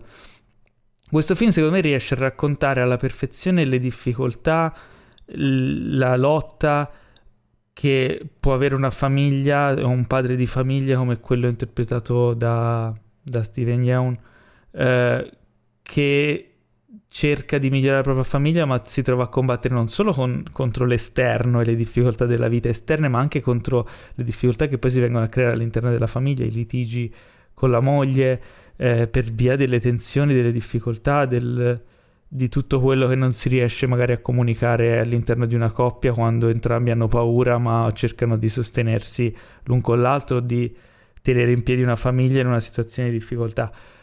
E quello che riesce a trasmettere questo film eh, è esattamente quello, però ti fa capire che, che la prossima volta che vedi un immigrato straniero che magari cerca il, eh, non lo so, di trovare un pizzico del, delle sue origini nella, nella nel, nel, luogo dove è adesso, non necessariamente dobbiamo dire sei in Italia e adesso devi vivere secondo, cioè devi fare l'italiano, no? Perché magari noi quando andiamo in America cerchiamo la conserva, cerchiamo il, la pasta, cerchiamo, cioè fa parte di quello che sei ed è il bello, no? Di, di, della varietà che c'è nel mondo. Quindi, secondo me è un film molto emozionante se un minimo avete vi- vissuto no? quello che, che racconta. Uh, chiaramente non tutti hanno questo vissuto magari alcune persone, come magari a te, te può aver toccato meno, lo capisco.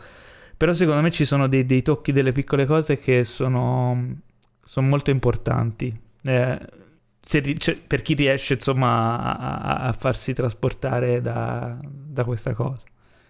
No, mi è piaciuto va... molto. Non quello è un film perfetto. Poi cioè, è anche un film su che comunque lancia dei messaggi, dei, dei, dà importanza a determinati valori, cioè la perseveranza, la, la, la, che non è testardaggine, che sono due cose diverse secondo me da, da, da distinguere. Eh, la, decisione, la, speranza, l'ottimismo della speranza, ecco, eh, il fatto di pensare che sia sempre possibile che un domani sarà meglio quella roba là. E mm. Da quel punto di vista è Beh, assolutamente chiaramente si mettono, cioè, ci sono delle persone che si mettono in gioco e poi a un certo punto tu scommetti su qualcosa che, che può cambiare la tua vita, ma può anche distruggerla se va male. E quella è la tensione del film, però è una cosa che accomuna un po' tutti noi esseri umani, no? Quando, scusa, quando cerchiamo qualcosa di, di meglio. E poi, tra l'altro, eh, c'è una scena bellissima nel film con, con il rabdomante. Perché ah, lui, ah, cioè, no, tra deve... l'altro è vero, non abbiamo citato un personaggio meraviglioso. Il, com'è che si chiama? Il, il, Paul. Insomma, quello, l'aiutante, Paul, sì, l'aiutante fanatico religioso che lui trova lì. Però c'è questa scena col rabdomante e ho una domanda per te, Teo. Quando è nella tua vita la prima volta che hai scoperto che cos'era un rabdomante? Eh, ero piccolino e mi affascinava un casino e ho sempre provato per anni, a, quando trovavo il bastone fatto a Y, a, a, provare a fare qualcosa, però chiaramente sapendo Ma chi te l'ha un po' dentro di me. Eh? Cioè, come l'hai scoperto? Ma forse da una storia di Topolino che... Addirittura? Ma credo, non lo so, l'avrò letto da qualche parte di questa cosa del Ma legnetto, forse- da tenere con i sai che palmi verso c'era- l'alto, tra l'altro, io so. Quindi... Ma sai che forse davvero c'era una storia di Topolino che dove l'ho, l'ho scoperto anch'io? Guarda che Perché allora, Topolino di solito chiesto- si- viene denigrato come lettura, sai, ogni tanto si dice anche eh, dove l'hai letto su Topolino. Ma in realtà, se vai a guardare, guarda che insegna tanto. E insegna tanto anche dal punto di vista lessicale e grammaticale. Cioè le storie sono scritte spesso usando dei termini e dei vocaboli che non sono così comuni e che possono metterti curiosità e che arricchiscono il vocabolario io mi ricordo- Non è così da buttare via Topolino. Poi, oddio, magari poi negli ultimi anni è cambiato. Io non lo leggo da veramente Eh, tanto. non lo so. Ma non credo, Però- secondo me. Fai conto, io mi ricordo che ero piccolino e chiedevo a mio padre che cos'era un rabdomante, ma Eh. de- effettivamente potrei averlo letto su Topolino. E mio padre me lo spiegò, ovviamente dicendo che era una roba che nessuno sapeva come, come facevano a trovare Eh, l'acqua. infatti, Ed era super... Vabbè, è incredibile. Secondo me loro, tipo, sanno come trovarla per altri motivi. Però poi usano il legnetto per farti sembrare che è una cosa magica, così non ti, non gli- non ti devono insegnare come fanno e loro continuano a lavorare. ah, mazza, come sei, eh, ma come sei, ma perché Mi ha guarda, fatto riflettere. Comunque vedi sempre c'è anche il male nelle persone, guarda che sei una roba incredibile. Vabbè, tu continua a credere nel legnetto magico. Io non ci avevo mai neanche pensato a sta cosa, del fatto che ti fanno credere che... ma E beh, se guarda- uno va lì e ti dice, ah, guarda lì. c'è-" Secondo me, Sei vabbè, poi quando cattivo. vedrete il film capirete il senso di questa cosa del rabdomante. Però secondo me il protagonista era sulla buona strada per trovare l'acqua e che non ha creduto fino in fondo. Comunque, eh, Ma, vabbè, che- vede- poi io non è che credo al legnetto magico, figurati, cioè, lo sai che le uniche credenze mie sono quelle che ho in cucina di legno, ma è il fatto che probabilmente hanno o buttano a caso e quindi ogni tanto gli va bene, ogni tanto gli va male e inventano delle scuse, un po' come No, quelli che leggono le carte, che fanno gli oroscopi, tutte quelle robe lì. E- oppure, ma sai che sì, forse hai ragione tu, forse lo fanno apposta. Allora, se sapete qualcosa di più sui rabdomanti Esatto, o conoscete un fatemelo rabdomante, sapere. potremmo intervistarlo in una delle prossime puntate. Andiamo avanti, il prossimo film di cui parliamo è il nuovo film di Joe Penna, si intitola Stowaway, Estraneo a bordo, è su Netflix. Joe Penna l'ho nominato perché avevamo già parlato in passato di Arctic con Mads Mikkelsen, sempre per ricollegarci Ma guarda, Mads è ma è una puntata di questa incredibile puntata. questa, ragazzi. Ehm, vado io, vai, ci alterniamo. No, anzi, altern- vai tu perché poi dopo io l'ultimo ce l'ho io. L'ultimo, l'ultimo eh, recensione ce l'ho io. Ah, quindi- Ah, ma l'hai visto anche tu? Stowaway sì, sì, sì. Joe Penna è un caro amico, cioè un amico, insomma. Beh, no, abbiamo Ci avuto ospite, eh, ve- vedi, vedi, vedi che, vedi, vedi che abbiamo avuto ospite, avuto ospite Michelangelo, Michelangelo. Frisoni che ci ha Esatto. raccontato appunto che comunque Lui lo è conosce. effettivamente amico. Eh sì, esatto, proprio amici che si scrivono. su- Sì, sì, no, io mi ci sono scritto quando avevo visto Arctic a Cannes, e Joe Penna era a Cannes anche lui, mi aveva invitato ad andarci a prendere un caffè, ma io ero già ritornato in Italia e quindi niente. Però è, è in gambissima, Eh, gli ho scritto per cercare di intervistarlo, ma ancora non mi ha risposto, probabilmente Ah. sarà incasinatissimo con la promozione, non lo so. Speriamo che magari, non è detto, ma potremmo magari fare una piccola intervistina per chi sa l'inglese. Ehm, ti è piaciuto questo Stowaway? Allora, mi è piaciuto, ma sono dell'idea che cacchio poteva piacermi molto di più.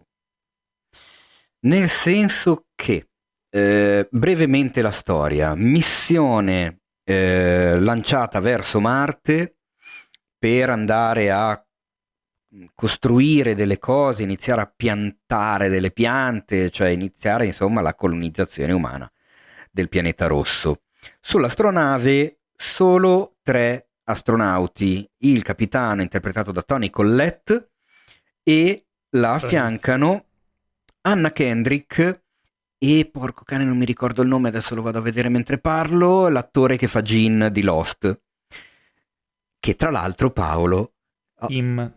questa Daniel Kim, Daniel Dai Kim. Eh, tra l'altro Paolo, questa essendo la puntata 108, i fan Ok. di Lost probabilmente hanno già capito tutto il collegamento. Collega nel numero 108 e beh, alla... al, al, bottone da spingere in Lost esatto. ogni 108 minuti. Ma comunque, ma cosa succede? Come ci dimostra il trailer, a un certo punto si scopre che, mannaggia, c'è una persona che non doveva esserci sull'astronave. Ma non è né un alieno nascosto con la bocca che gli esce dall'altra bocca, né una cosa strana, né un killer, né un, uh, un'entità divina, un uomo che crede di essere un'entità divina perché è stato troppo vicino al sole.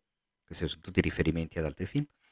Eh, bensì un ingegnere che stava preparando il lancio, che lavorava con loro alla stazione, che per una concomitanza di cose è svenuto all'interno di un comparto dell'astronave e praticamente è partito con loro, della navicella, ed è partito con loro senza volere, anche perché la missione è di due anni.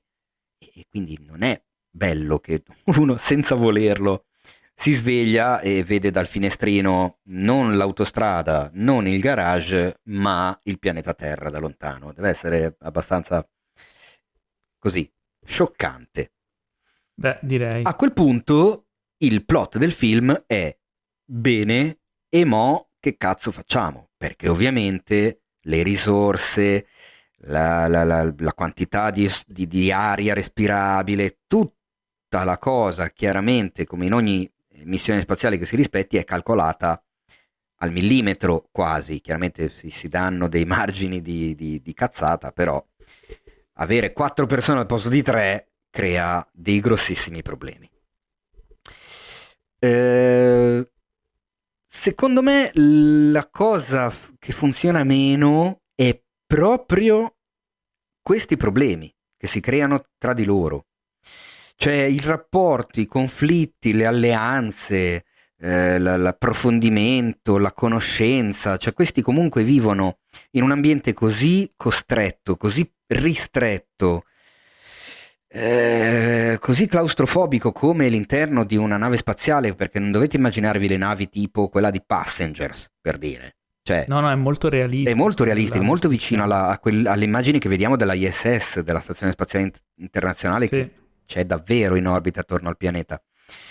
E... Se non che ha un sistema per, per la gravità artificiale. Esatto, sì. Molto conveniente. Vabbè, la produzione an- del film, vabbè. Anche io ho pensato, how convenient fare la però, gravità così non devi farli cosa... che galleggiano. Esatto, la cosa Ma... figa in realtà è che poi è anche un, un plot device. Bravo, esatto. Fichissima. Bravo, infatti quella mi è piaciuta come cosa, perché comunque se la son cavata dicendo, beh, però sfruttiamolo e non facciamo solo che ci, ci fa comodo per gli effetti.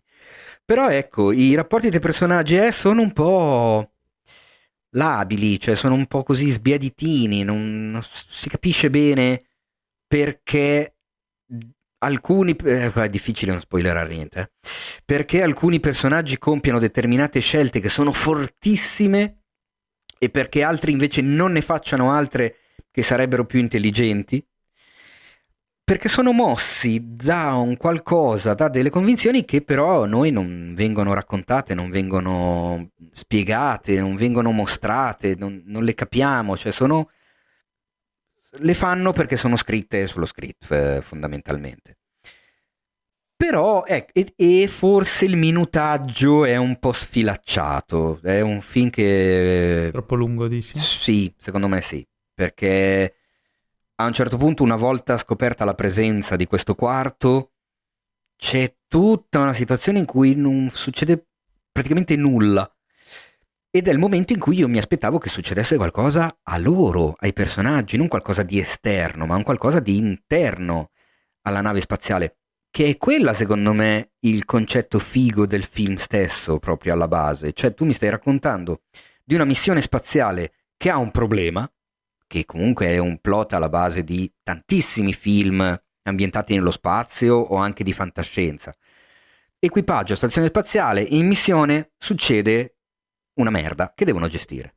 Que- sono tantissimi che si possono riassumere così. La merda può essere appunto l'alieno, può essere qualcos'altro. Qua invece non è che succede una merda dall'esterno, succede una merda perché c'è uno in più che, che non si aspettavano e quindi devono venirne a capo. E sono comunque quattro persone ultra colte, ultra preparate, ultra intelligenti, cioè nel senso non sono quattro scappati di casa. Quindi mi ha lasciato un po' così, anche tutto l- l- lo svolgimento, tutto il terzo atto dove succedono cose che, che tu dici perché dovrebbe fare quello che sta facendo, cazzo. Visivamente affascinante, sia per i numerosi piani scena che ci sono all'interno della navicella, ma anche per eh, alcune immagini ultra, come si dice, suggestive che ci sono a un certo punto quando succede qualcosa la, che, che, spinge alcuni di loro a uscire dalla, dalla navicella. Beh, ecco, poi non sono veramente film, film ambientati nello spazio, sci-fi, così però ancorati al realismo. No, no, no, no, infatti l'astronauta ha tanti punti attuale, positivi. No? È per quello che dico, mi è piaciuto ma so che poteva piacermi di più se ci fosse stato un, un qualcosa, cioè nel senso a me quando, del, quando di un film arrivi alla fine o verso la fine, quando di un film ci sono molti personaggi che sono in pericolo, che sono in pericolo di vita e a me non me ne frega un cazzo se muoiono o meno, lì capisco che alla fine il personaggio non, non mi ha interessato. Mm-hmm. Beh, certamente. Uh, no, io penso, allora, sono d'accordo con te. Uh, c'è una cosa che mi ha dato fastidio, è che ci sono alcune minuzie uh, che mi, però mi spezzavano il realismo, cioè tipo alcuni problemi che hanno, come dicevi tu, che d- dico, ma non è possibile che abbiano... Cioè si rompe un, una parte importante di, di un'astronave del genere, ne hai per forza una di backup, specialmente se questa parte non è particolarmente grande e ingombrante il fatto che si rompa è di fondamentale importanza per la, eh, per la, vita. e non c'è un backup ma, ma fammi dire eh, si è rotto anche il backup fa, inventati qualcosa cioè ci sono queste piccole minuzie che ogni tanto mi un po' però sono nel primo atto per lo più mi cacciavano fuori dalla, d- dal film. Poi sono entrato in una cosa le cose interessanti del film secondo me sono l'estetica quindi il fatto di essere una situazione realistica di astronauti come se fosse tra qualche anno, quindi molto ancora dalla realtà, e anche questo cozza un po' con quei problemi di prima, però esteticamente è bello. I personaggi mi funzionavano anche abbastanza, non sono effettivamente, come dicevi tu, approfonditissimi, però posso anche starci. La cosa che mi è piaciuta molto è c'è una scena eh, tensivissima c'è una scena veramente bella, costruita in maniera magistrale e che secondo me vale tutto il film e che c'è roba da mangiarsi le unghie fino a, ai polsi. Eh, quella scena lì mi è piaciuta veramente un sacco. È una missione che loro devono fare per salvarsi. Ed è, da, dammi qualche elemento senza spoilerare, che però io capisco perché l'ho visto il film. Quindi... Eh, ce n'è una sola di, di, di scena magistrale ah. super. Oh, ok, quella che ho accennato anche io prima tu... esatto, sull'esterno. Sì, sì. Okay. Esatto, quella scena lì secondo me vale tutto il film. Sono quelle cose dove dici, ok, questo film non era magari bello come mi aspettassi, però quella scena vale tutto il film. Quella scena è un momento che mi ricorderò, è un momento cinematografico che mi ricorderò. E secondo me quella scena lo è. E averne una così in un film non è da dare per scontato, cioè non è da tutti, secondo me. Il film è meno bello di Arctic, cioè per rimanere sul lavoro di Joe Penna. Eh, però quella scena lì è stratosferica, secondo me. Eh, tutto sommato, eh, insomma, il film eh, regge. Ha effettivamente un momento di stanca, ma se superate quello, insomma, può essere molto godibile. Diciamo così. Molto bene, ma anche perché poi diciamo che tanto del merito di quella scena è dovuto anche al design stesso della nave, che se all'inizio Beh, sì. non capisci, tu dici che, strana idea che hanno avuto per costruire questa nave. Poi tutto ha senso. E poi invece tutto acquista un senso quando arrivi lì. Sì, sì, che poi, vabbè, strano, cioè effettivamente era anche ingegnoso. Vabbè, ora non possiamo dire più di tanto se non l'avete visto sembra che parliamo del nulla. Quando lo vedrete e vedete come è fatta la nave, vi farete delle domande, esatto. però poi capirete. Insomma, è molto interessante come sia esteticamente che come strumento narrativo. Uh, passiamo all'ultimo film, brevemente. Va bene. Allora, Bad Trip è un film che è uscito su Netflix eh, di recente, è una commedia di quelle, diciamo, non sottili, ehm, ed ha una particolarità, cioè è girato in stile Borat, quindi molte scene che costruiscono la narrazione di questa storia sono girate come candid camera. I protagonisti sono Eric André, eh, e, mm, e Lil Ray How- Howery, Howery, che vi ricorderete come ehm, lui, se non sbaglio, era l'amico di in Get Out, quello che è collegato dalla ehm, via radio, no? Che lo aiuta. Beh, è il, il, poliziotto. Esatto, il, poliz- il, no, il poliziotto, lui è dell'NSA. Ah, no, sì, è vero, lui è da... Pensa di essere Ah, un poliziotto. Esatto, infatti, vorrebbe tanto esserlo. Esatto. Eh, e vabbè, Eric André era, è anche un comico, insomma, abbastanza famoso eh, afroamericano. Nel, nel cast c'è anche Tiffany Haddish, bravissima. E fondamentalmente la storia di questi, di questi due eh, idioti, cioè in particolare il protagonista, che va cerca di andare a New York per trovare una di cui una sua fiamma delle superiori che ha ritrovato, che pensa che, che anche lei sia innamorata di lui, ovviamente non è minimamente vero, si illude di questa cosa e l'amico lo accompagna in questo road trip. Per fare questo road trip prendono la macchina eh, fighissima della, della sorella dell'amico che è in carcere, che è Tiffany Haddish che ovviamente evade dal carcere e inizia a inseguirli. Quindi la storia è fondamentalmente loro che cercano di arrivare a New York, inseguiti da lei pazza che li vuole, li vuole uccidere perché gli hanno, le hanno rubato la macchina. Semplicissimo. Questa storia fa da um, costruzione per tutta una serie di gag in cui coinvolgono ignari passanti o presenti in, in scena, cioè persone inconsapevoli, eh, in scene costruite con una complessità di effetti speciali, eh, scenografie, situazioni assurde, ma roba costosissima, cioè cose che esplodono, eh, robe che, che cioè effetti di ogni tipo, anche di, di, livello particolarmente schifoso, tipo vomiti a spruzzo. Cose... Eh, la madonna. Diciamo... Però la cosa bella è che i, le persone coinvolte sono effettivamente inconsapevoli.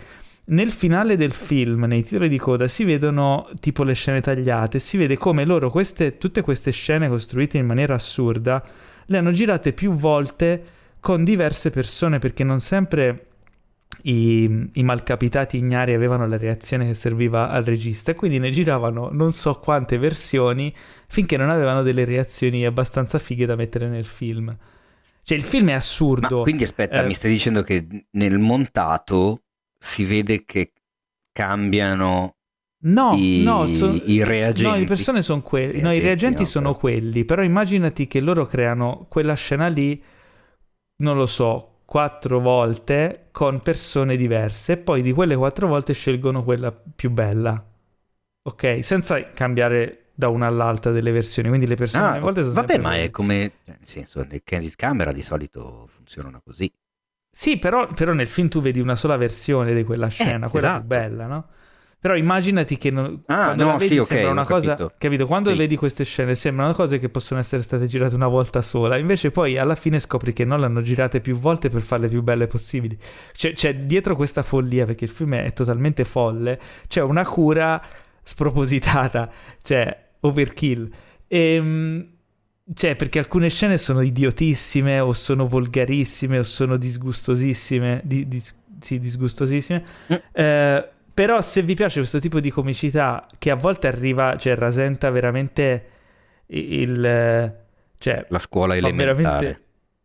Anche, però, um, no, delle situazioni che ti, ti, vergogni per loro, cioè, tipo, sono talmente mm. tanto esagerate o schifose che ti, fa, ti, fanno pena un po' anche quelli coinvolti. Però ce, ne sono, ce ne sono due o tre che sono esilaranti, cioè anche più di due o tre sono esilaranti. Anche perché non. Diciamo che ha una certa originalità. È come se fosse Borat, però a livello di messa in scena un Borat sotto steroidi, cioè un Borat dove tutto è iper esagerato. E secondo me è particolare, è originale, è una cosa che non si vede tutti i giorni funziona, non sempre, però nelle scene in cui funziona anche lì c'è molto divertente. Eh, e chiaramente dovete avere un po' lo stomaco per questo tipo di film. Io, cioè, per me è un, è un po' stato un guilty pleasure, posso dirlo.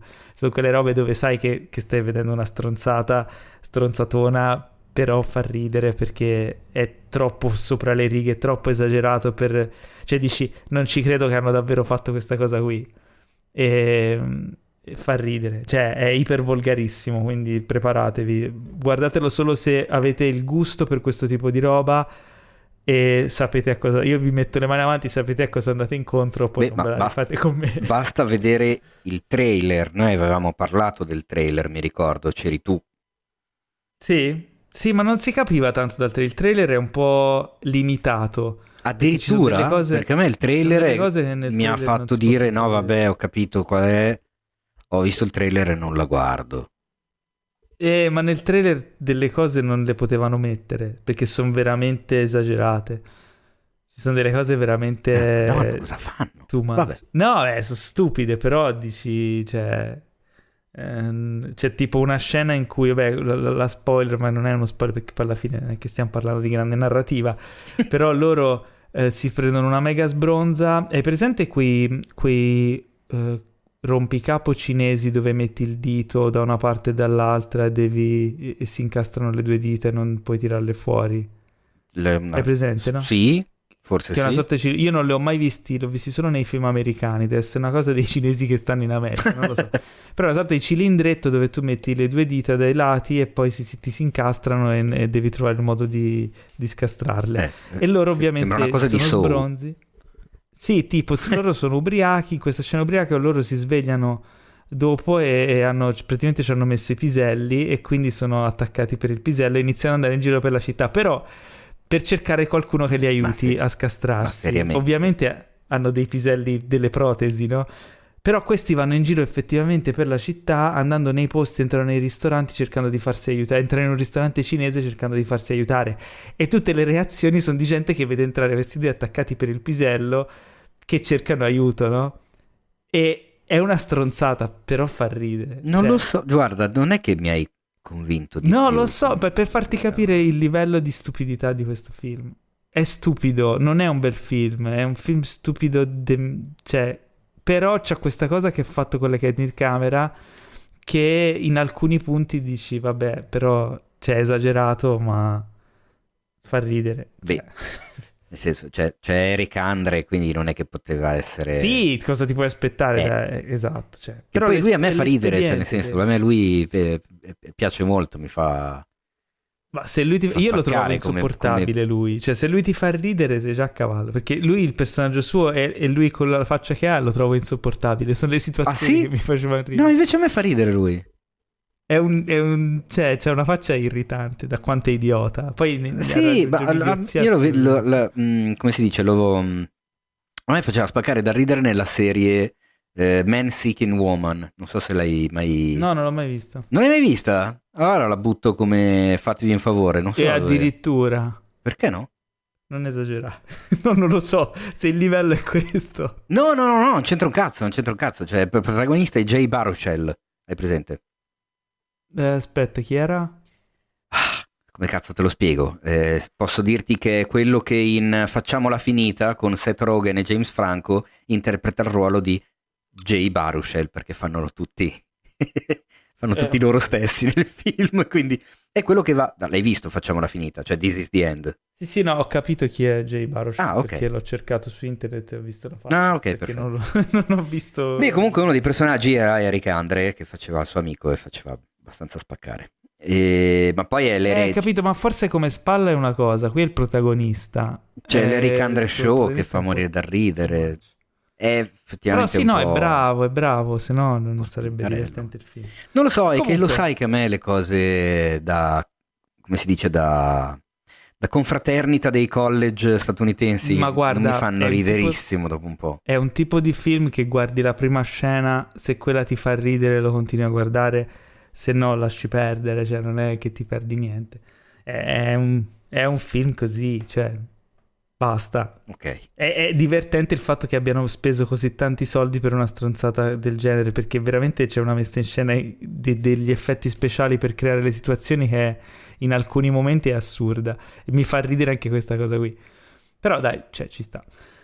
Eh, ogni tanto parliamo anche di film stronzatona. Ma ci sta, eh, quante Passiamo volte l'abbiamo Minari fatto? Bad Trip. Abbiamo Quindi fatto. questo era Bad Trip, lo trovate su Netflix se proprio volete, io ho messo le mani avanti. E questo è il momento di- dei saluti, è giunto il momento tanto odiato. Oh, Eh? Finalmente, lo- finalmente devi dire tu questa, tutta questa pappardella che io arrivavo alla Ma fine non la dico non mai avevo tutta, voglia. vi dico che, che vi potete iscrivere al, al podcast, ma non so come si fa perché non so su quale piattaforma ci state ascoltando perché siamo su Spotify, siamo su Google Podcast, Apple Podcast, adesso siamo anche su Amazon Music, lo sapevi eh, Teo? S- Sì, perché Eh? me lo hai scritto l'altro giorno. Esatto, Quindi lo sapevo per forza. Quindi potete ascoltarci dove vi pare, se c'è il tasto iscriviti oppure segui oppure rimani notificato delle uscite, non so se non è Cam- italiano ma. Campanellati. Ah, tra l'altro volevo anche cliccate. pubblicamente ringraziare ehm, l'account Instagram di Spotify Italia che questa mattina ci ha inserito su Instagram e su Instagram Stories come tra i consigliati eh, dei podcast italiani di cinema. E vorrei anche vedere, siamo i più ascoltati su Spotify, quindi vorrei anche vedere che non ci citassero. Grazie, Comunque grazie, ragazzi, Spotify. grazie, grazie, grazie, grazie. Quindi, bene, era, questa è la cosa importante. Ricordatevi che Cinefax è anche un sito che eh, per trovarlo basta aggiungere .it dopo Cinefax eh, e insomma trovate tutto quello che vi può rendere felici da cinefili incalliti quale voi, quali voi siete. Vi ricordiamo che per rimanere aggiornati su tutte le novità c'è il, la pagina, il- anzi il profilo Instagram cinefax.it. No, beh, per- per- sì, è vero, perché le novità che vanno sul sito, gli immediato, articoli, le news le metto nelle stories, quindi effettivamente è giusto Eh. seguire su Instagram. E poi cosa vuoi dire Teo? No, no, niente, non volevo dire niente, sto giocando con le dita su- fai- rispetto alle lucine che, ho stai dietro. alzando il dito, sei terribile. Eh, c'è anche Facebook, Telegram, bellissimo. Twitter, bla bla bla bla, tutte le altre cose. Ricordatevi che potete seguire anche me su Instagram, at Paolo Cellamare. Andatevi a vedere il video La maledizione di Capitan Findus e poi fatemi sapere cosa ne pensate. Su YouTube lo trovate. La maledizione di Capitan Findus? La maledizione di Capitan Findus. C'è anche la versione in tedesco che è Der, der Fruck des Captain Iglo. Perché Capitan Findus in tedesco è Captain Iglo. Ma Ehm. come, cioè, ma nel senso, la Findus eh, Cosa? lo sa. Ah, no- non ditelo alla Findus perché non lo ah, sa. ecco, no, è que- quello che volevo sapere, credo lo saprà, tu lo sai che lo Findus. saprà. Ma se fanno causa, fanno causa a, a Inanowar, quindi a me che me frega. Ma in effetti è vero, hai ragione. Eh. Allora ok. no, perché sai Paolo, voglio dire, sei stato assente un mese. Io non è che dopo voglio che tu, che tu sia assente un'altra volta per altri motivi. Eh, ma chi lo sa. Ma porco, porco. Bene.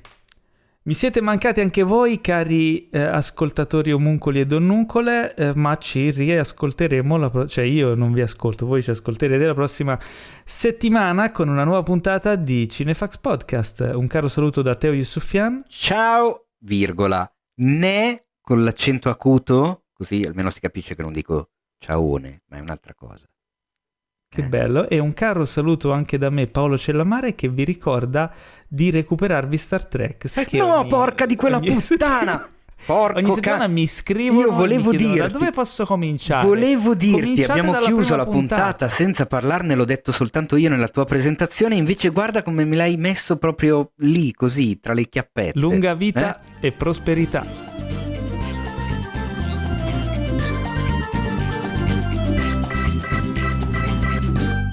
Questo podcast è stato presentato da The Best Blend,